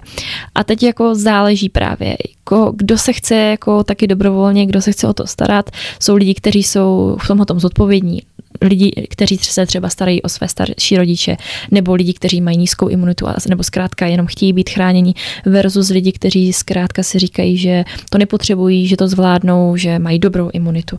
To už potom eh, záleží, ale pravda je, že vlastně ta proočkovanost eh, proti chřipce je opravdu nízká, takže chápu, že je tady ta marketingová snaha natáhnout lidi jako, jako co nejvíce, ale nemyslím si, jako že, že by to bylo tak, že naočkuje, naočkujete se proti chřipce a teď nebudete mít jako žádné onemocnění a vyděláte si spoustu jasně. peněz. Takže to, což, jo, což možná tak, zase, jasně, jasně. Ale... Já jsem to zase trošku přehnal, jo. Uh, teďka, když uh, Není náhodou uh, ten důvod to, té nízké proočkovanosti právě to, že tam dochází k tomu, uh, k tomu shiftu v té genetické informaci, že vlastně, uh, když to přeženu, tak se vlastně příští rok bude začínat zase od znova? Je to ono. To právě ten důvod, že lidi úplně jako si říkají, tak ale proč já bych se měl očkovat, když prostě jaká je pravděpodobnost, že bych to chytil teď? Dobře, když jsi byl očkovaný, tak to pravděpodobně nechytnu vůbec. Hmm. No ale za rok budu muset jít zase, tak k čemu to vůbec bylo? A to je přesně, to je přesně tenhle ten, tenhle ten důvod, protože stále nebyla vlastně vytvořena vakcína, která by proti té chřipce trvala vlastně, trvala stále. Hmm. To je vlastně teď, to je pro nás jako takové dobře, tak máme prostě chřipku a je tady nějaký ten shift, uh, pardon, drift. Uh, takže já nevím, jestli jsem předtím řekla shift, dost možná jo. Ale všichni víme, o čem Dobře. mluvíme. No, on, je, on je tam právě on potom... tam oboje. On je tam právě rozdíl. genetický jako informace. Takže kdyby tam byl právě shift, tak to je větší problém a to je to, co třeba bylo se španělskou chřipkou. To je to, co se mm-hmm. prostě stane jednou za deset let a je to potom jako veliký problém. Mm-hmm. A v 20. století tyhle, ty, 20. století tyhle ty problémy byly asi tři takové velké, takže to je právě, právě to riziko. Takže je to, je to hrozně sporné, mm-hmm. že jasně ta proočkovanost je právě hrozně nízká z toho důvodu, že by se lidi jako museli očkovat stále a stále. A ani to není tak jako medializováno, nějaké očkování proti chřipce. Já jsem upřímně o tom slyšela poprvé až třeba ve druháku na medicíně.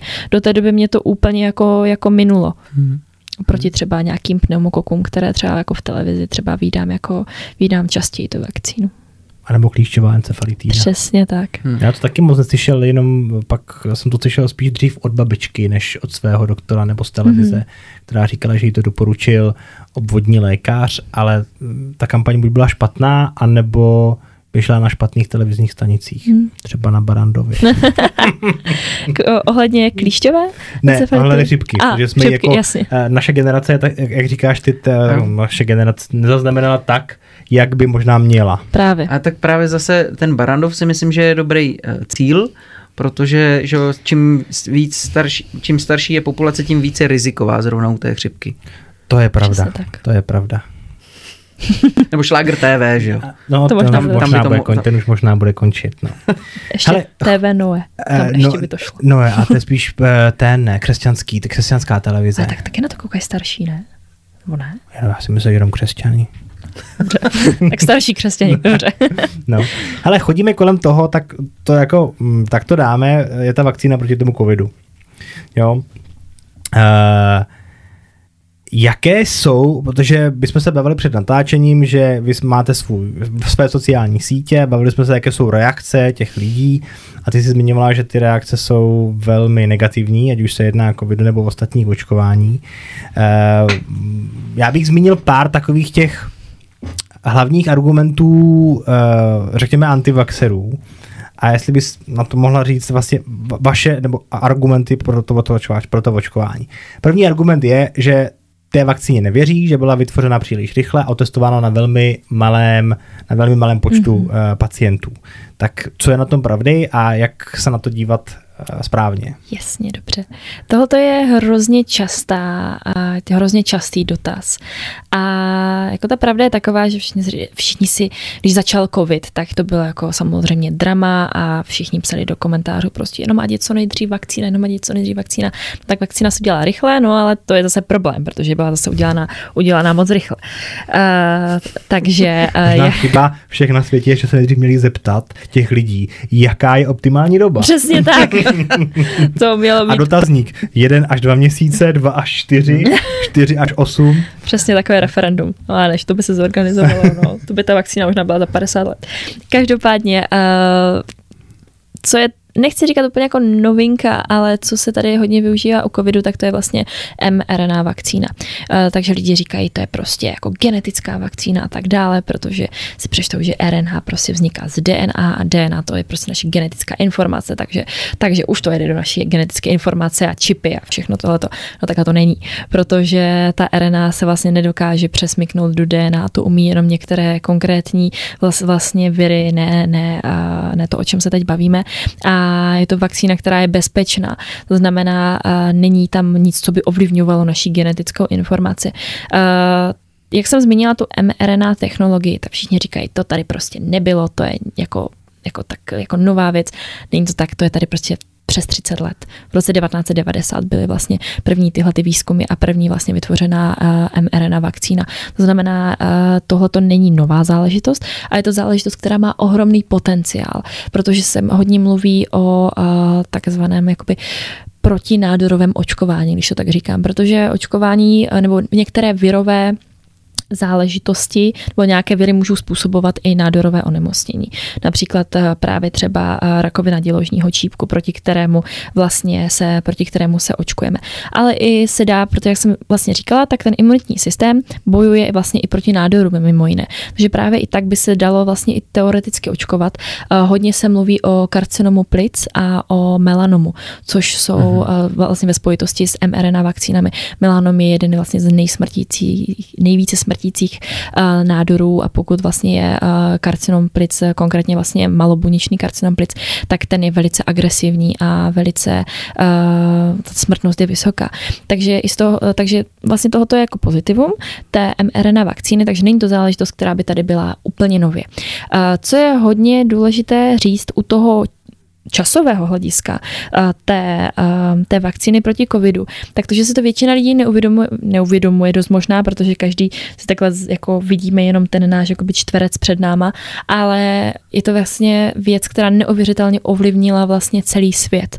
A teď už nemyslím jenom to, že hodně lidí je nemocných, ale tam byl ohromný vlastně ekonomický dopad, ať už se týče vlastně transportu, ať už se týče turismu, ať se jedná nějakých vlastně mezinárodních vztahů a x dalších vlastně věcí, takže ten ten dopad byl opravdu ohromný.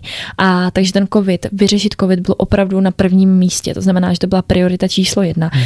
A ta vždycky, když se vlastně schvaluje nějaká vakcína, tak je tam několik fází zhruba tak tři fáze. To znamená, nejdříve musíme zjistit, jestli to je bakteriální, jestli to je virové, jestli to je vlastně onemocnění, které vůbec jako je způsobené nějaký, nějakou infekcí.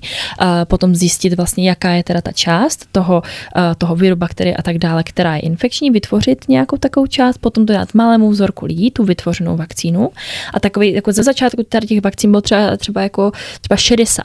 No to znamená, 60 firm třeba usilovalo mm-hmm. o to, aby vytvořili tuhle tu látku. Pak se ukázalo, že třeba jejich cesta nejde správným směrem a skončili. A teď prostě v dnešní jako době máme třeba nějaký třeba 7-8 vlastně těch vakcín, které už eh, vlastně jsou registrovány a které tím vším prošly. Ale abych se k tomu vrátila zpátky, tak eh, třeba tady po té první vlastně části uh, nějaké ty firmy zjistily, že zkrátka to není to pravé ořechové, bylo jich méně. Teď to zase více, když to vlastně aplikovali těm dobrovolníkům, tak zjistili, dobře, tady jsou nějaké nežádoucí účinky, to se nám úplně nelíbí, tak to omezíme. Taky je to i z důvodu dávky, aby se vědělo vlastně, jaká dávka je optimální. Že mhm. třeba když se očkuje třeba Pfizerem, tak je to, tak je to šestina, šestina láhvičky vlastně, takže v té jedné láhvičce je šest dávek. To je taková jako v úvozovkách vtipná příhoda, když, když se někdo, a teď nevím, kde to bylo, když očkovali jako prvního pacienta, tak mu natáhli jako celou tu ampuli, těch šest prostě. Takže ten pacient má doteď asi tolik jako protilátek, že jako bude jako do, ještě na sedm životů dopředu bude chráněn proti covidu.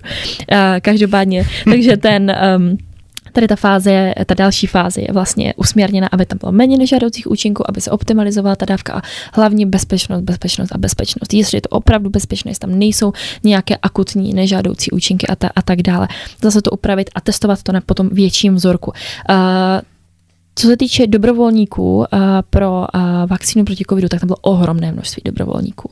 To znamená, že oproti normálním vakcínám, kdy prostě řeknete dobře, tak tady vakcína proti já nevím, třeba proti Rýmě, kdybych řekla, tak tam nikdo moc jako chtít jít nebude. Jo, ale zatímco tady, tady bylo jako ohromné, ohromné číslo, sta tisíce lidí, kteří do toho šli sta tisíce až miliony lidí, na kterých se tohoto vlastně, vlastně testovalo a zkrátka pořád byla na prvním místě ta bezpečnost a, a taky vzhledem k tomu, jak jsem říkala, že ten covid byla vlastně priorita číslo jedna, tak se i hodně uh, uspíšilo všechno tohoto papírování. Protože víte, jak to funguje na úřadech, že tady prostě máte složenku nebo nějaký prostě papír a tady máte razítko a oni řeknou, dobře, pošleme to. Teď to tam paní prostě na té účtárně bude mít dva týdny, než to pošle, pak zjistí, že je pátek, takže už je to zbytečné, takže to pošle v pondělí, pak se ale někde zakecá, pošle to až další týden a Bůh ví, kdy to dorazí na ten jako finální úřad. Tady to opravdu bylo uspíšené uh, i vlastně uh, se snažila vlastně Evropská uh, agentura pro léčiva, vlastně EMA, uh, to uspíšit opravdu, ale za cenu, ale, ale vlastně s tím, aby to bylo stále kvalitní. A takže to opravdu uh, bylo takto, takto uspíšeno. Ale ne z toho hlediska, že by ta vakcína byla méně bezpečná, to ne, ale aby stále tam vlastně byla zachována ta kvalita, ale aby byla zároveň ta vakcína brzy hotová. Mm-hmm. Takže to je uh, vlastně hlavní ten důvod, proč říkají, že byla příliš brzy vytvořena upřímně jako ani nebyla, když si vezmeme, že ten mechanismus byl znám více než, uh, více než 30, 30 let a už to nebylo vlastně, uh, jako bychom byli úplně na nule. Mm-hmm. Nezačínalo se mm-hmm. úplně na nule. No tak oni jsou všichni zvyklí, že jo, že takovýhle proces trvá deset let možná, i, i, i déle, že jo? No a lidi si řeknou, mám dřív vakcínu než stavební povolení, že jo? je to nějaký divný. no. Hele, druhá věc, která je spojená s tou vakcínou, je očkování versus protilátky. Mm-hmm. Jak se váš spolek staví k tomu, že přijde mladý člověk, sportovec a řekne, já se nechci očkovat, já si radši nechám zjistit protilátky a pokud ta úroveň bude nějaká vysoká, tak se očkovat nebudu. Jaký, jak se tomu stavíte vy? Je to správný postoj nebo Myslím si, že je to určitě více racionální postoj, než říct, já nic takového prostě dělat nebudu. Prostě myslím si, že pokud někdo to prodělal a ty protilátky má prostě vysoké, tak, eh, tak si nemyslím, že by se musel nechat očkovat, protože ty protilátky má a prostě cílem toho je, aby ho to chránilo.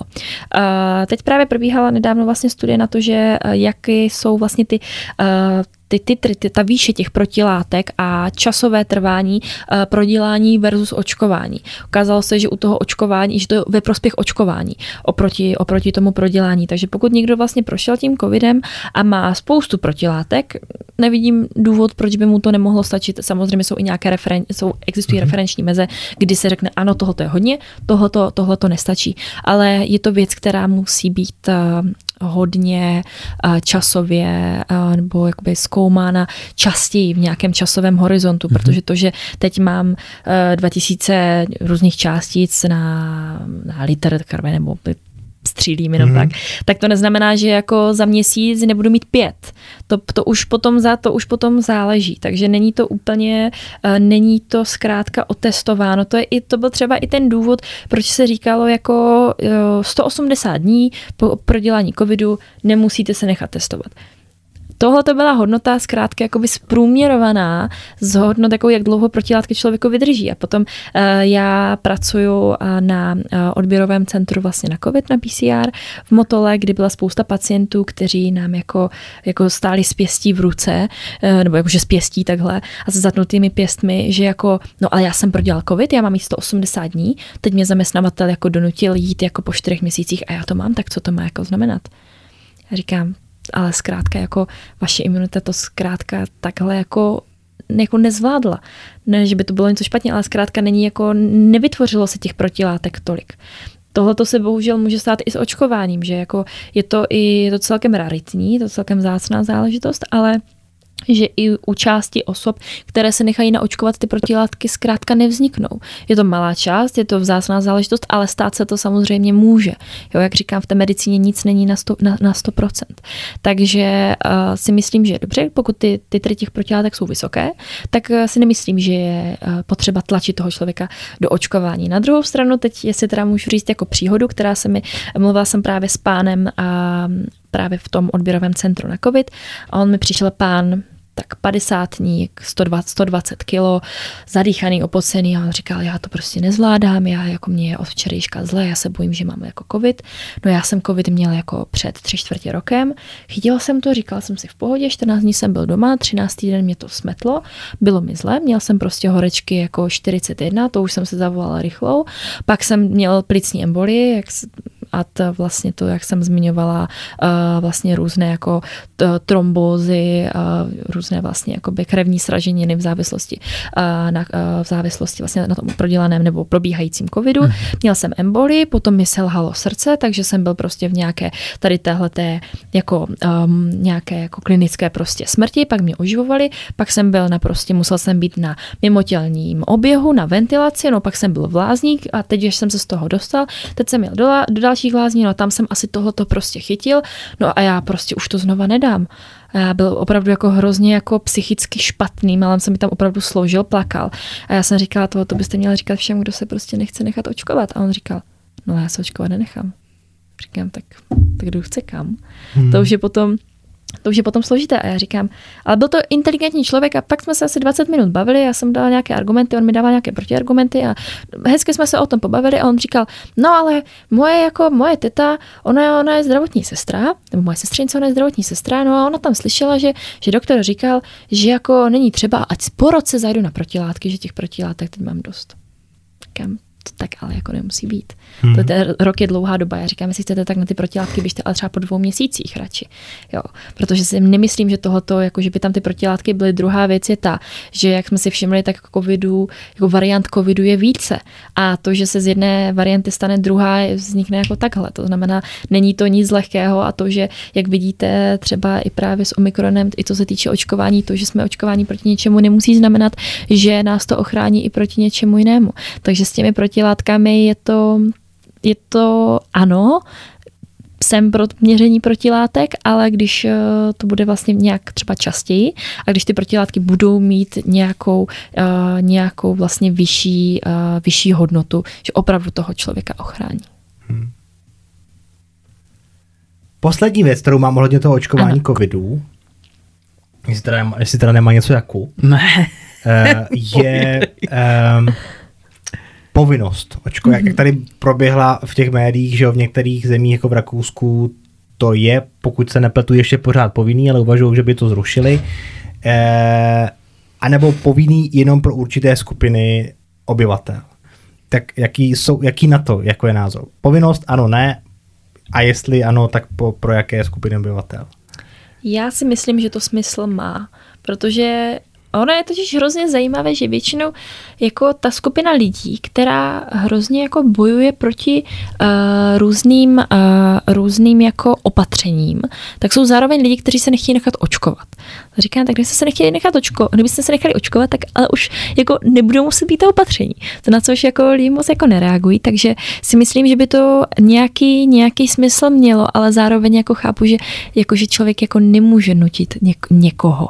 Na druhou stranu to očkování jako hexa vakcína a tak, tak povinné je a zkrátka, zkrátka to funguje ve většině případů mimo to teda, co jsme si, co jsme, co jsme tady, tady zmínili. Takže já si myslím, že by, eh, že pro by to mělo mít smysl minimálně pro určité skupiny, skupiny obyvatel, uh, lidi v nějakých, uh, jako jasně pokud je někdo ajťák, kdo pracuje z domu, tak uh, si třeba nemyslím, že, urči, že by to musel mít tuhletu povinnost.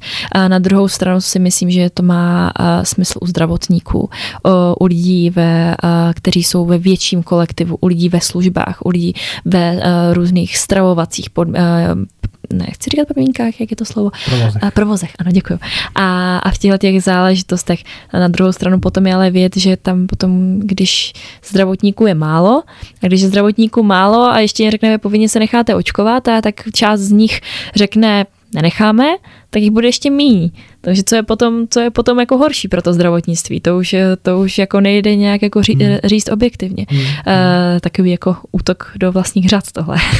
Takže bohužel jako ti lidi, protože zdravotnictví se neskládá jenom, jenom z doktorů a sester. Tam x, jak sami ubavíte, tak je tam x dalších profesí a není jako řečeno, že když se zdravotníci nechtějí nechat naočkovat, takže nemusí to nutně být doktoři. Může se jednat o, o sanitáře, může se jednat o lidi v dopravní službách, ale stejně tak jako, jako lékaře, administrativní pracovníky, sestry a tak dále. Uh, takže v tomhle to podle mě, podle mě smysl má taková jako vtipná příhoda, jestli můžu zmínit, uh, jsem měla, jako, protože náš projekt mimo jiné dělá právě, nebo se uh, jako se soustředí na přednáškovou činnost, jak pro vlastně studenty různých středních škol, tak i pro lidi, kteří jsou proti očkování a já jsem před půl rokem měla přednášku v jedné firmě, kde, bylo, kde byla spousta vlastně osob, byly to osoby teda manuálně pracující, což samozřejmě nic neznamená, ale byly, byla to skupina osob, kteří, která se nechtěla nechat naočkovat a snažila jsem se jim to logicky vysvětlit, proč. A ten jeden pán mi říká jako, jako, no, já se nechám naočkovat, protože je tady kolem toho hrozné halo a vy mi tady budete něco povídat a pořád mi o tom někdo jako povídá a já jak to slyším furt, tak proti tomu mám prostě averzi. Říkám, aha, dobře, dobře, fajn, říkám. Pořád mi o tom někdo něco povídá. No, říkám, tak, tak tak neposlouchejte. Ale, ale tak jsem říkala, tak, tak pardon, dobře. Říkám, já se vám to jenom snažím říct jako, jako mírně. On říkal, no víte, kdyby to bylo jako očkování jako kdysi, jako že tam je něco jako umrtveného, takže mi to tady jako střelí, mi se udělají ty protilátky a pak, a pak jsem v pohodě, tak bych to bral. A já mu říkám, ale takhle to je. A on říká, no, jako já se proti tomu nechala jako očkovat předtím, že jo? No protože to je povinný. Já se, ne, já se nenechám, protože, protože to je jako volitelný jsem tam už tak seděla a já říkám, no ale to je jasné, že když je to povinné, tak se necháte naočkovat. Takže on říkal, no jasně, když to tehdy bývalo povinný, tak jsme se tady postavili do lajny a všichni jsme se nechali naočkovat. Tak zase potom se jako člověk říká, jestli jako, jestli by tohle to zase jako nebylo, jestli to není to, co ten pán chce, aby prostě nad sebou hmm. měl nějakou tu pěst, která mu jako řekne, jako, jako co dělat, zkrátka. Hmm, hmm. To už potom je ale o lidech. A ono se, to, ono se to vždycky říkalo, že, jo? Že, že my potřebujeme někoho, kdo nám prostě řekne, co musíme. Přesně tak. Tady u nás. Na jednu stranu lidi říkají, nebo nenechám si říkat, jsem svobodný, nechám, nenechám si říkat, co mám dělat, a na druhou stranu slyšíme tohleto. Hmm. Jaké jsou ve ty reakce po té přednáškové činnosti? Když třeba přijdeš do kolektivu skeptiků, je tam nějaká změna, nebo si pořád stojí za svým, je tam nějaká progrese nebo zlepšení? Ono to asi nejde říct úplně všeobecně a nějak to, nějak to říct objektivně. Ale uh, je třeba jako skupina lidí, kteří jsou, kteří, kterým jako záleží právě uh, na tom názoru a na něčem dět něco jakoby objektivní.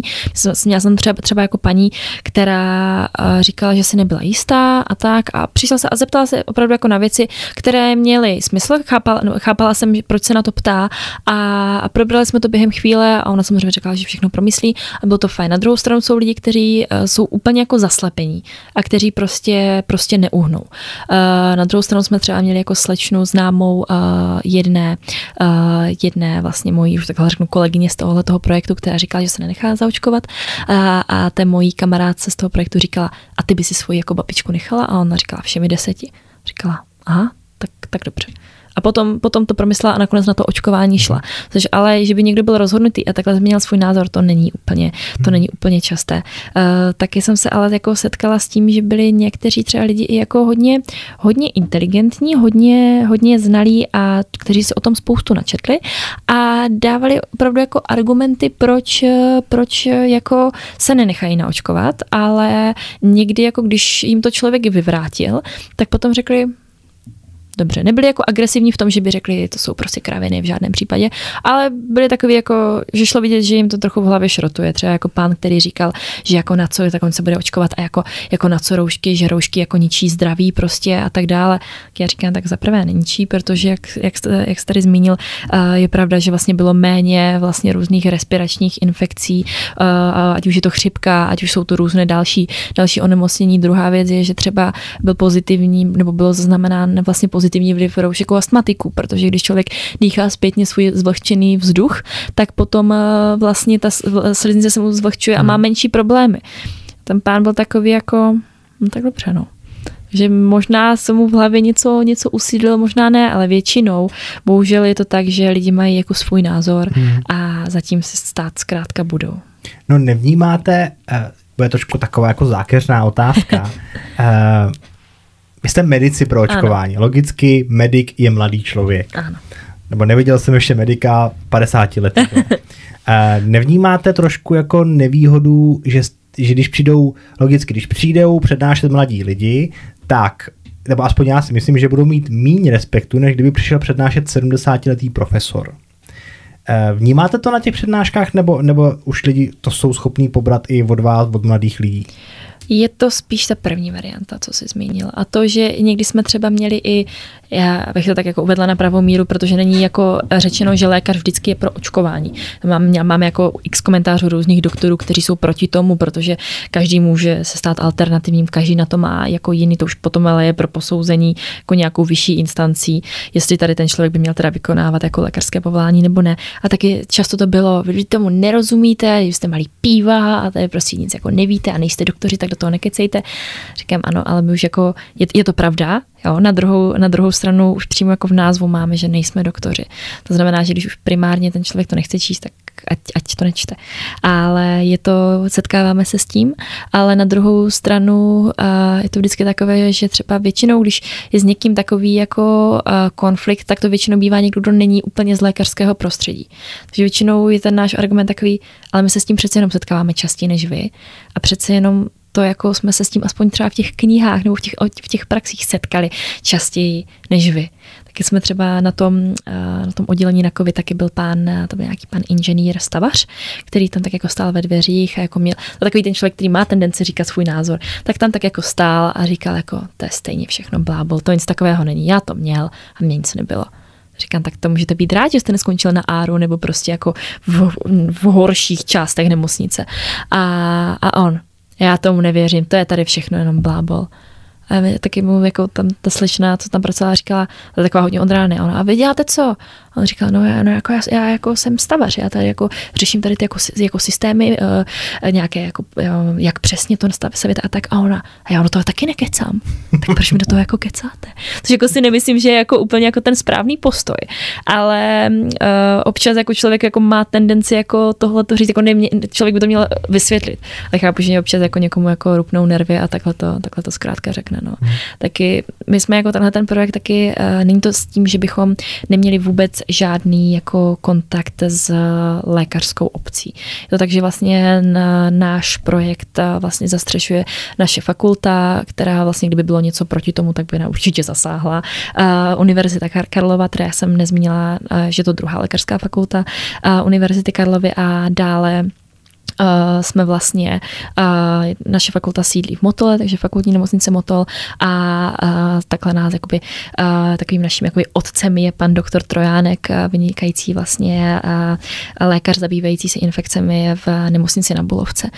Takže určitě tam nějakou zpětnou vazbu a nějakou vyšší kontrolu takhle máme, jestli všechno děláme v pořádku a vlastně v souladu s nejnovějšími informacemi. Takže to není tak, že bychom si něco jenom tak, tak vymysleli.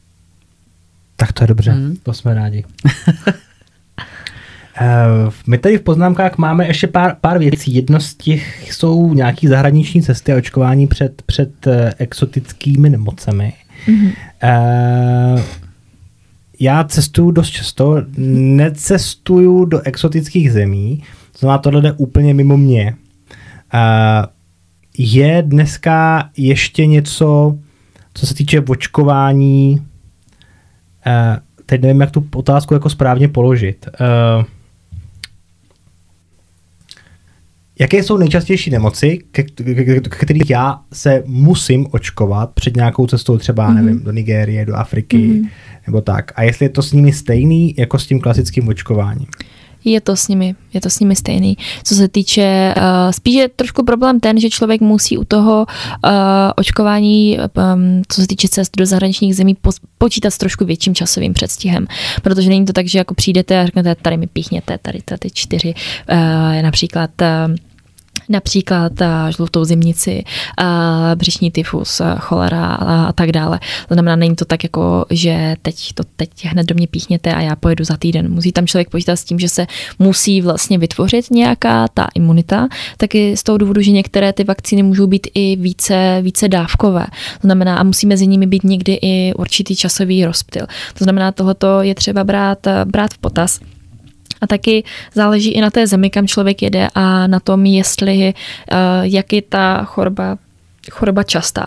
Je třeba jako například nemyslím si, že úplně ve Větnamu je stále tak častá cholera oproti Kambodži, kousek vedle, kde se stále ještě, kde se stále ještě vyskytuje.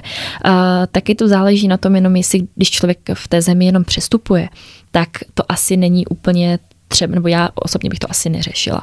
Zatímco když člověk ví, že tam pojede na dva měsíce a bude tam chodit s místními a tak dále, nebo když se tam stěhuje třeba na půl roku za prací, tak už je to, tak už je to něco jiného. Většinou ale není jakoby, nebo nejsem si vědoma toho, že by byl problém u lidí, kteří chtějí cestovat a řeknou si, no ale já se proti tomu očkovat nenechám, protože to je blábol. Většinou to berou tak, že prostě, když už tam jedou a měli by to zrušit, zrušit letenku, zrušit celou tu cestu, tak pro ně jako více ta exotika jako lákavá, než to, že by, eh, že jako se proti tomu očkovat eh, nechtějí, nechtějí mm-hmm. nechat. Uh, ty, když jsi tady dříve zmiňovala to, že uh, ty viry me, mezi námi neustále lítají a uh, i když uh, třeba tady naše populace je proočkovaná na nějakou nemoc, tak na druhém konci světa to může být jinak. Jak je, jak je to možné, že třeba u té žluté zimnice, třeba mhm. řeknu příklad, se s tím můžeme v, některý, v některých končinách světa setkat, ale tady u nás to vůbec nevidíme, mm-hmm. i když ty lidi neustále cestují. Ono uh, je to i z toho důvodu, že třeba když ti lidi právě cestují, tak většinou právě na očkovaní, na očkovaní jsou. Třeba když u nás, jako kdybyste vy letěli do nějaké třeba jihovýchodní Asie, tak se necháte naočkovat, tím pádem to, to jako nepřivezete zpátky, nebudete nemocní mm-hmm. a mhm. nepřivezete to zpátky. Uh, na druhou stranu i lidi, kteří uh, třeba bývají uh, vlastně, kteří cestují, tak jsou to třeba, nebo cestují právě například z východní Asie uh, do Evropy a tak dále, tak většinou to třeba bývají lidi, kteří jsou na tom ekonomicky trošku lépe a, a stojí jim za to vlastně se nechat, nechat naočkovat. To znamená, že to, tyhle ty vakcíny nejsou vlastně hrazené, nebo minimálně u nás nejsou hrazené a, a teda nevím, jak je to, ne, jak je to v tamních končinách, ale že jsou proti tomu očkování, tím, tím pádem to tady, to tady nepřenesou. Jsou samozřejmě i choroby, které byly po celém světě, světě a někde zůstaly, někde, někde už nejsou. Mm. Uh, to, co se týká třeba břišního tyfu, co se týká třeba cholery. Uh, proč se třeba cholera stále nebo omílela více, nebo více bylo případů a stále ještě částečně je třeba například v té jeho východní Asii, to i záleží na hygienických podmínkách, protože ať už jsou to hygienické podmínky, co se týče nějaké osobní hygieny, ať už se to týče jídla a tak, a tak dále. Často tam se, často se třeba hovoří o tom, že lidi berou z jedné, z jedné řeky. Například právě v té, třeba v Číně byl třeba i problém kdysi v byl tak jako přelom 19. 20. 20. století, kdy byly stále vlastně uh, trable s, s cholerou a z toho důvodu, že třeba i ty uh, různé jako uh, sekrety těch nemocných se vylívaly do řeky, ze které ale potom zase vodu brala celá vesnice, protože nemě, neměli pocit, že to, mhm. takhle, že to takhle musí být, což ale nemusíme jít třeba jenom k choleře, můžeme jít třeba jenom k moru, který uh, tady zkrátka dlouho řádil. A byl to vlastně obrovský, uh, obrovský problém i jako v, v těchto, v této lokalizaci u nás, protože zkrátka lidé tehdy, tehdy nevěděli, že, že jak se to přenáší přenáší a že by se měli často mít. Lidi si tehdy, eh, velká část populace si tehdy myslela, že to právě přenáší vodou, což byl potom ještě větší problém, protože už se neměli vůbec, tím pádem už se to šířilo, šířilo dále, dále a dále. A takže ono i hodně záleží právě na tom, eh, kdy se zavedly nějaké, nějaká sanitace eh, proti tomuhle tomu v, u nás tady v Evropě třeba pan profesor Semmelweis v, vlastně v 19. století, který vlastně tady zavedl nějakou vlastně první nějakou sanitaci, něco, jak se vlastně bránit, zatímco v jiných končinách světa tohle to třeba ani dneska, dneska časté vůbec není. Hmm. Znamená, ono taky hodně i záleží na těch návicích a i a třeba na, na tom, jak si zdravotně stojí vlastně ta země, co se týče například ministerstva zdravotnictví, jestli je to vůbec zajímá nebo ne. Jasně. Um, na závěr já mám dvě věci. Když jsme teda probrali všechno, uh, první věc je, kde lidi, pokud po poslechu tohodle, tohodle dílu eh, budou mít nějaký zájem se vzdělávat dál, tak jestli je nějaká stránka nebo něco, kromě vašeho Instagramu, kde si tyhle ty informace můžou načíst, můžou si dohledat mm-hmm. relevantní informace o očkování. Mm-hmm. Jestli, nám, jestli něco takového existuje, mi to může doporučit. Určitě. A my teda kromě našeho Instagramu fungujeme, když tak i na našem webu, což je medici, očkování, eh, medici pro očkování eh, .cz, kde se věnujeme jak nemocem, eh, tak různým vlastně dezinformacím a tak dále. Ale weby, které bych určitě dále doporučila, tak to jsou, to je web vlastně České vakcinologické společnosti, která vlastně vydává nejnovější různé poznatky, opatření, postoje a tak, a tak dále.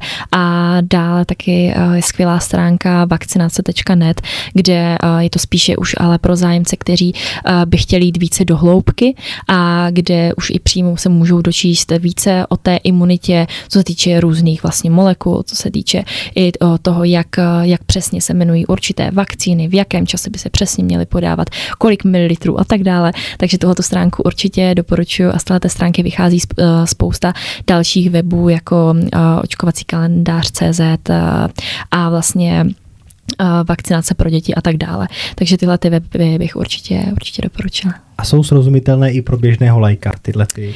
A pro běžného lajka, když se o tom chce dozvědět trošku více.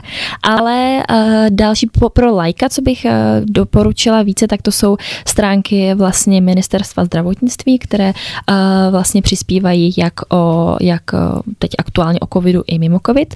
Uh, stránky uh, VHO, ty úplně jsou už takové, hlavně jsou teda v angličtině a většinou bývají takové uh, více, více detailní ale dále je třeba, aby bylo fajn se podívat na stránky různých pojišťoven, protože ty různé pojišťovny mají vlastně i různé programy, co se týče očkování i třeba pro děti, že přispívají nebo přispívají třeba proti meningokokům, pneumokokům, jiné pojišťovny přispívají na vakcínu proti, proti genitálním, vlastně proti rakovině děložního čípku, další přispívají na klíšťovou encefalitidu a tak dále. Takže na stránkách vlastně to, toho konkrétního, toho, kdo by se díval, tak to je samozřejmě pojišťovny, kterou má, tak by bylo fajn se tam podívat eh, pro nějaké eh, doplňující informace. Super. Hmm. Na konec každé epizody necháváme hostovi prostor, a aby mohl vzkázat něco našim divákům a posluchačům. Tak jestli něco takového máš, tak teď je ten prostor, kdy, kdy jim to může sdělit. Může to být cokoliv a může to být jakýkoliv téma, jakýkoliv kaz. My jsme tě na to nepřipravili, my jsme na to zapomněli, ale, ale uh, za to se omlouváme, ale máš prostor jim říct, co chceš, nebo odkázat, na co potřebuješ. Já se bojím, že kdybych řekla něco jako, že ananas patří na pizzu, tak eh, že všichni, že tady vyvolám jako vlnu nevole, stejně velkou jako covidu. Ale asi co bych řekla, tak je to, aby zkrátka lidé věřili lékařům, aby uh, věřili zdravotníkům, aby si vážili jejich práce, protože se snaží dělat to nejlepší, uh, nejlepší, co můžou a aby uh, lidé, když už, jak jsem už předtím zmínila, když pochybují, tak je to správně, ale aby pro tohoto svoji pochybovačnost si udělali nějaký širší rozhled a, podívali se na více zdrojů a každou věc řešili z více pohledu, aby měli nějaký objektivní nadhled a aby se jenom nesoustředili hrozně konkrétně na jednu, na jednu věc, ale aby si opravdu uh, zjišťovali informace z více zdrojů, protože dnešní doba je doba médií a dezinformací a těch je opravdu ohromné množství. Krásně řečeno. Super. Děkujeme moc za tvůj čas. Já vám moc krát děkuji. Díky moc a děkujeme za mediky pro očkování. Fandíme vám.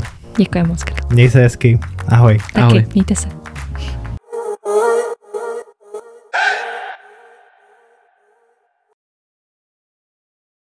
A, vy jste ještě tady. To, že jste doposlouchali tuhle tu epizodu až do konce, je dobrá zpráva. Dokonce dvojí dobrá zpráva. Za prvé, dobrá zpráva pro nás, protože víme, že to má smysl. A za druhé, dobrá zpráva pro vás, protože jste se něco nového dozvěděli a posílili jste svůj selský rozum. Aby vám další podstatné informace neutekly, sledujte nás na všech platformách. Apple Podcast, Spotify a samozřejmě také YouTube. Tohle je naše logo a všude tam ho najdete. Mějte se moc hezky a zase někdy příště. Ahoj.